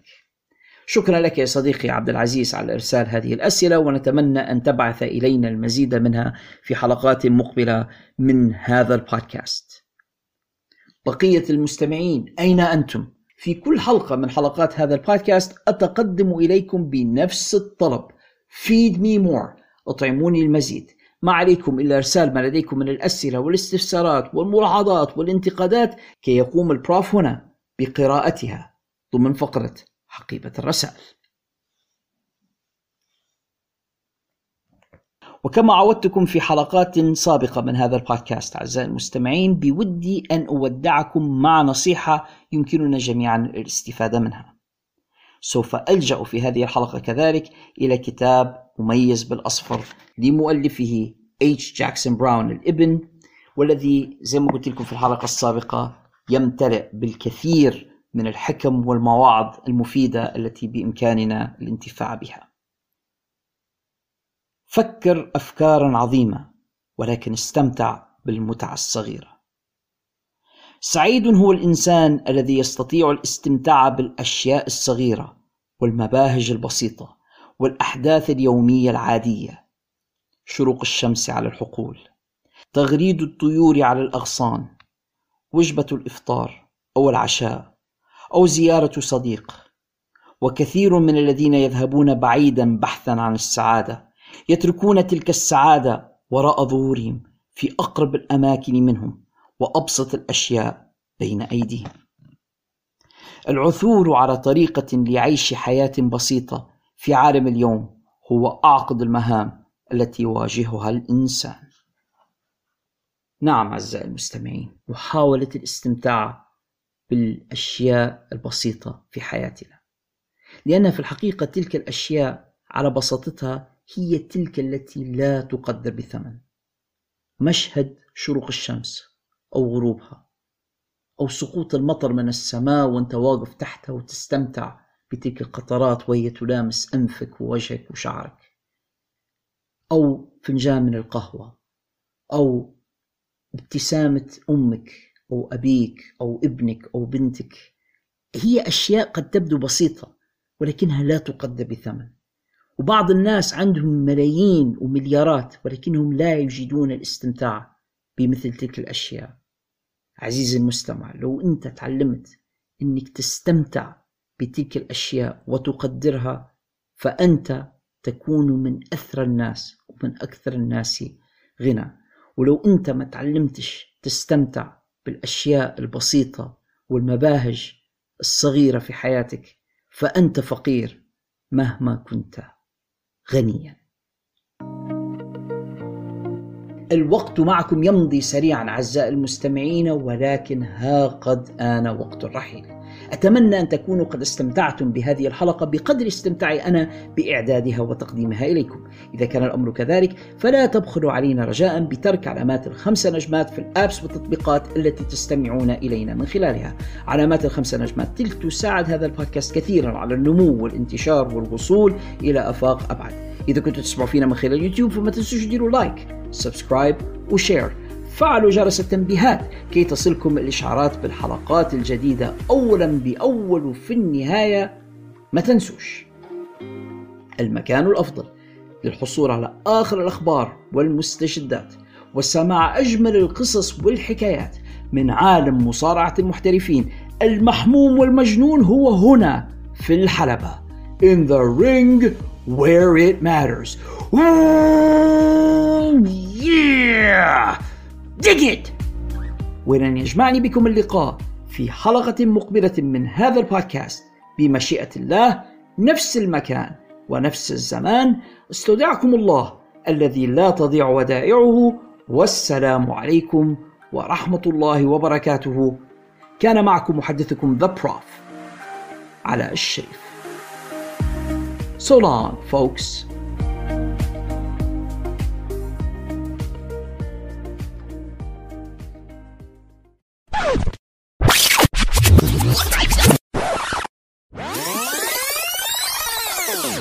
سوف تصر مستمعين سوف تصر. في مباريات المصارعة. والآن هناك أخ... كذلك وهناك أخبار متضاربة أخبار. زميل ريدج هولاند في فريق ذا برو... زميل بر... زميل بريدج. هو مش بريدج هو ريدج. تمكن من الفوز على ستيف كول أنتما لم ت... لا تم لا تمتلكان الموهبة الكافية لتكون لت... لت... لتكون بطلا للعالم. أنتما لا تمتلكان المواهب الكافية لت... لت...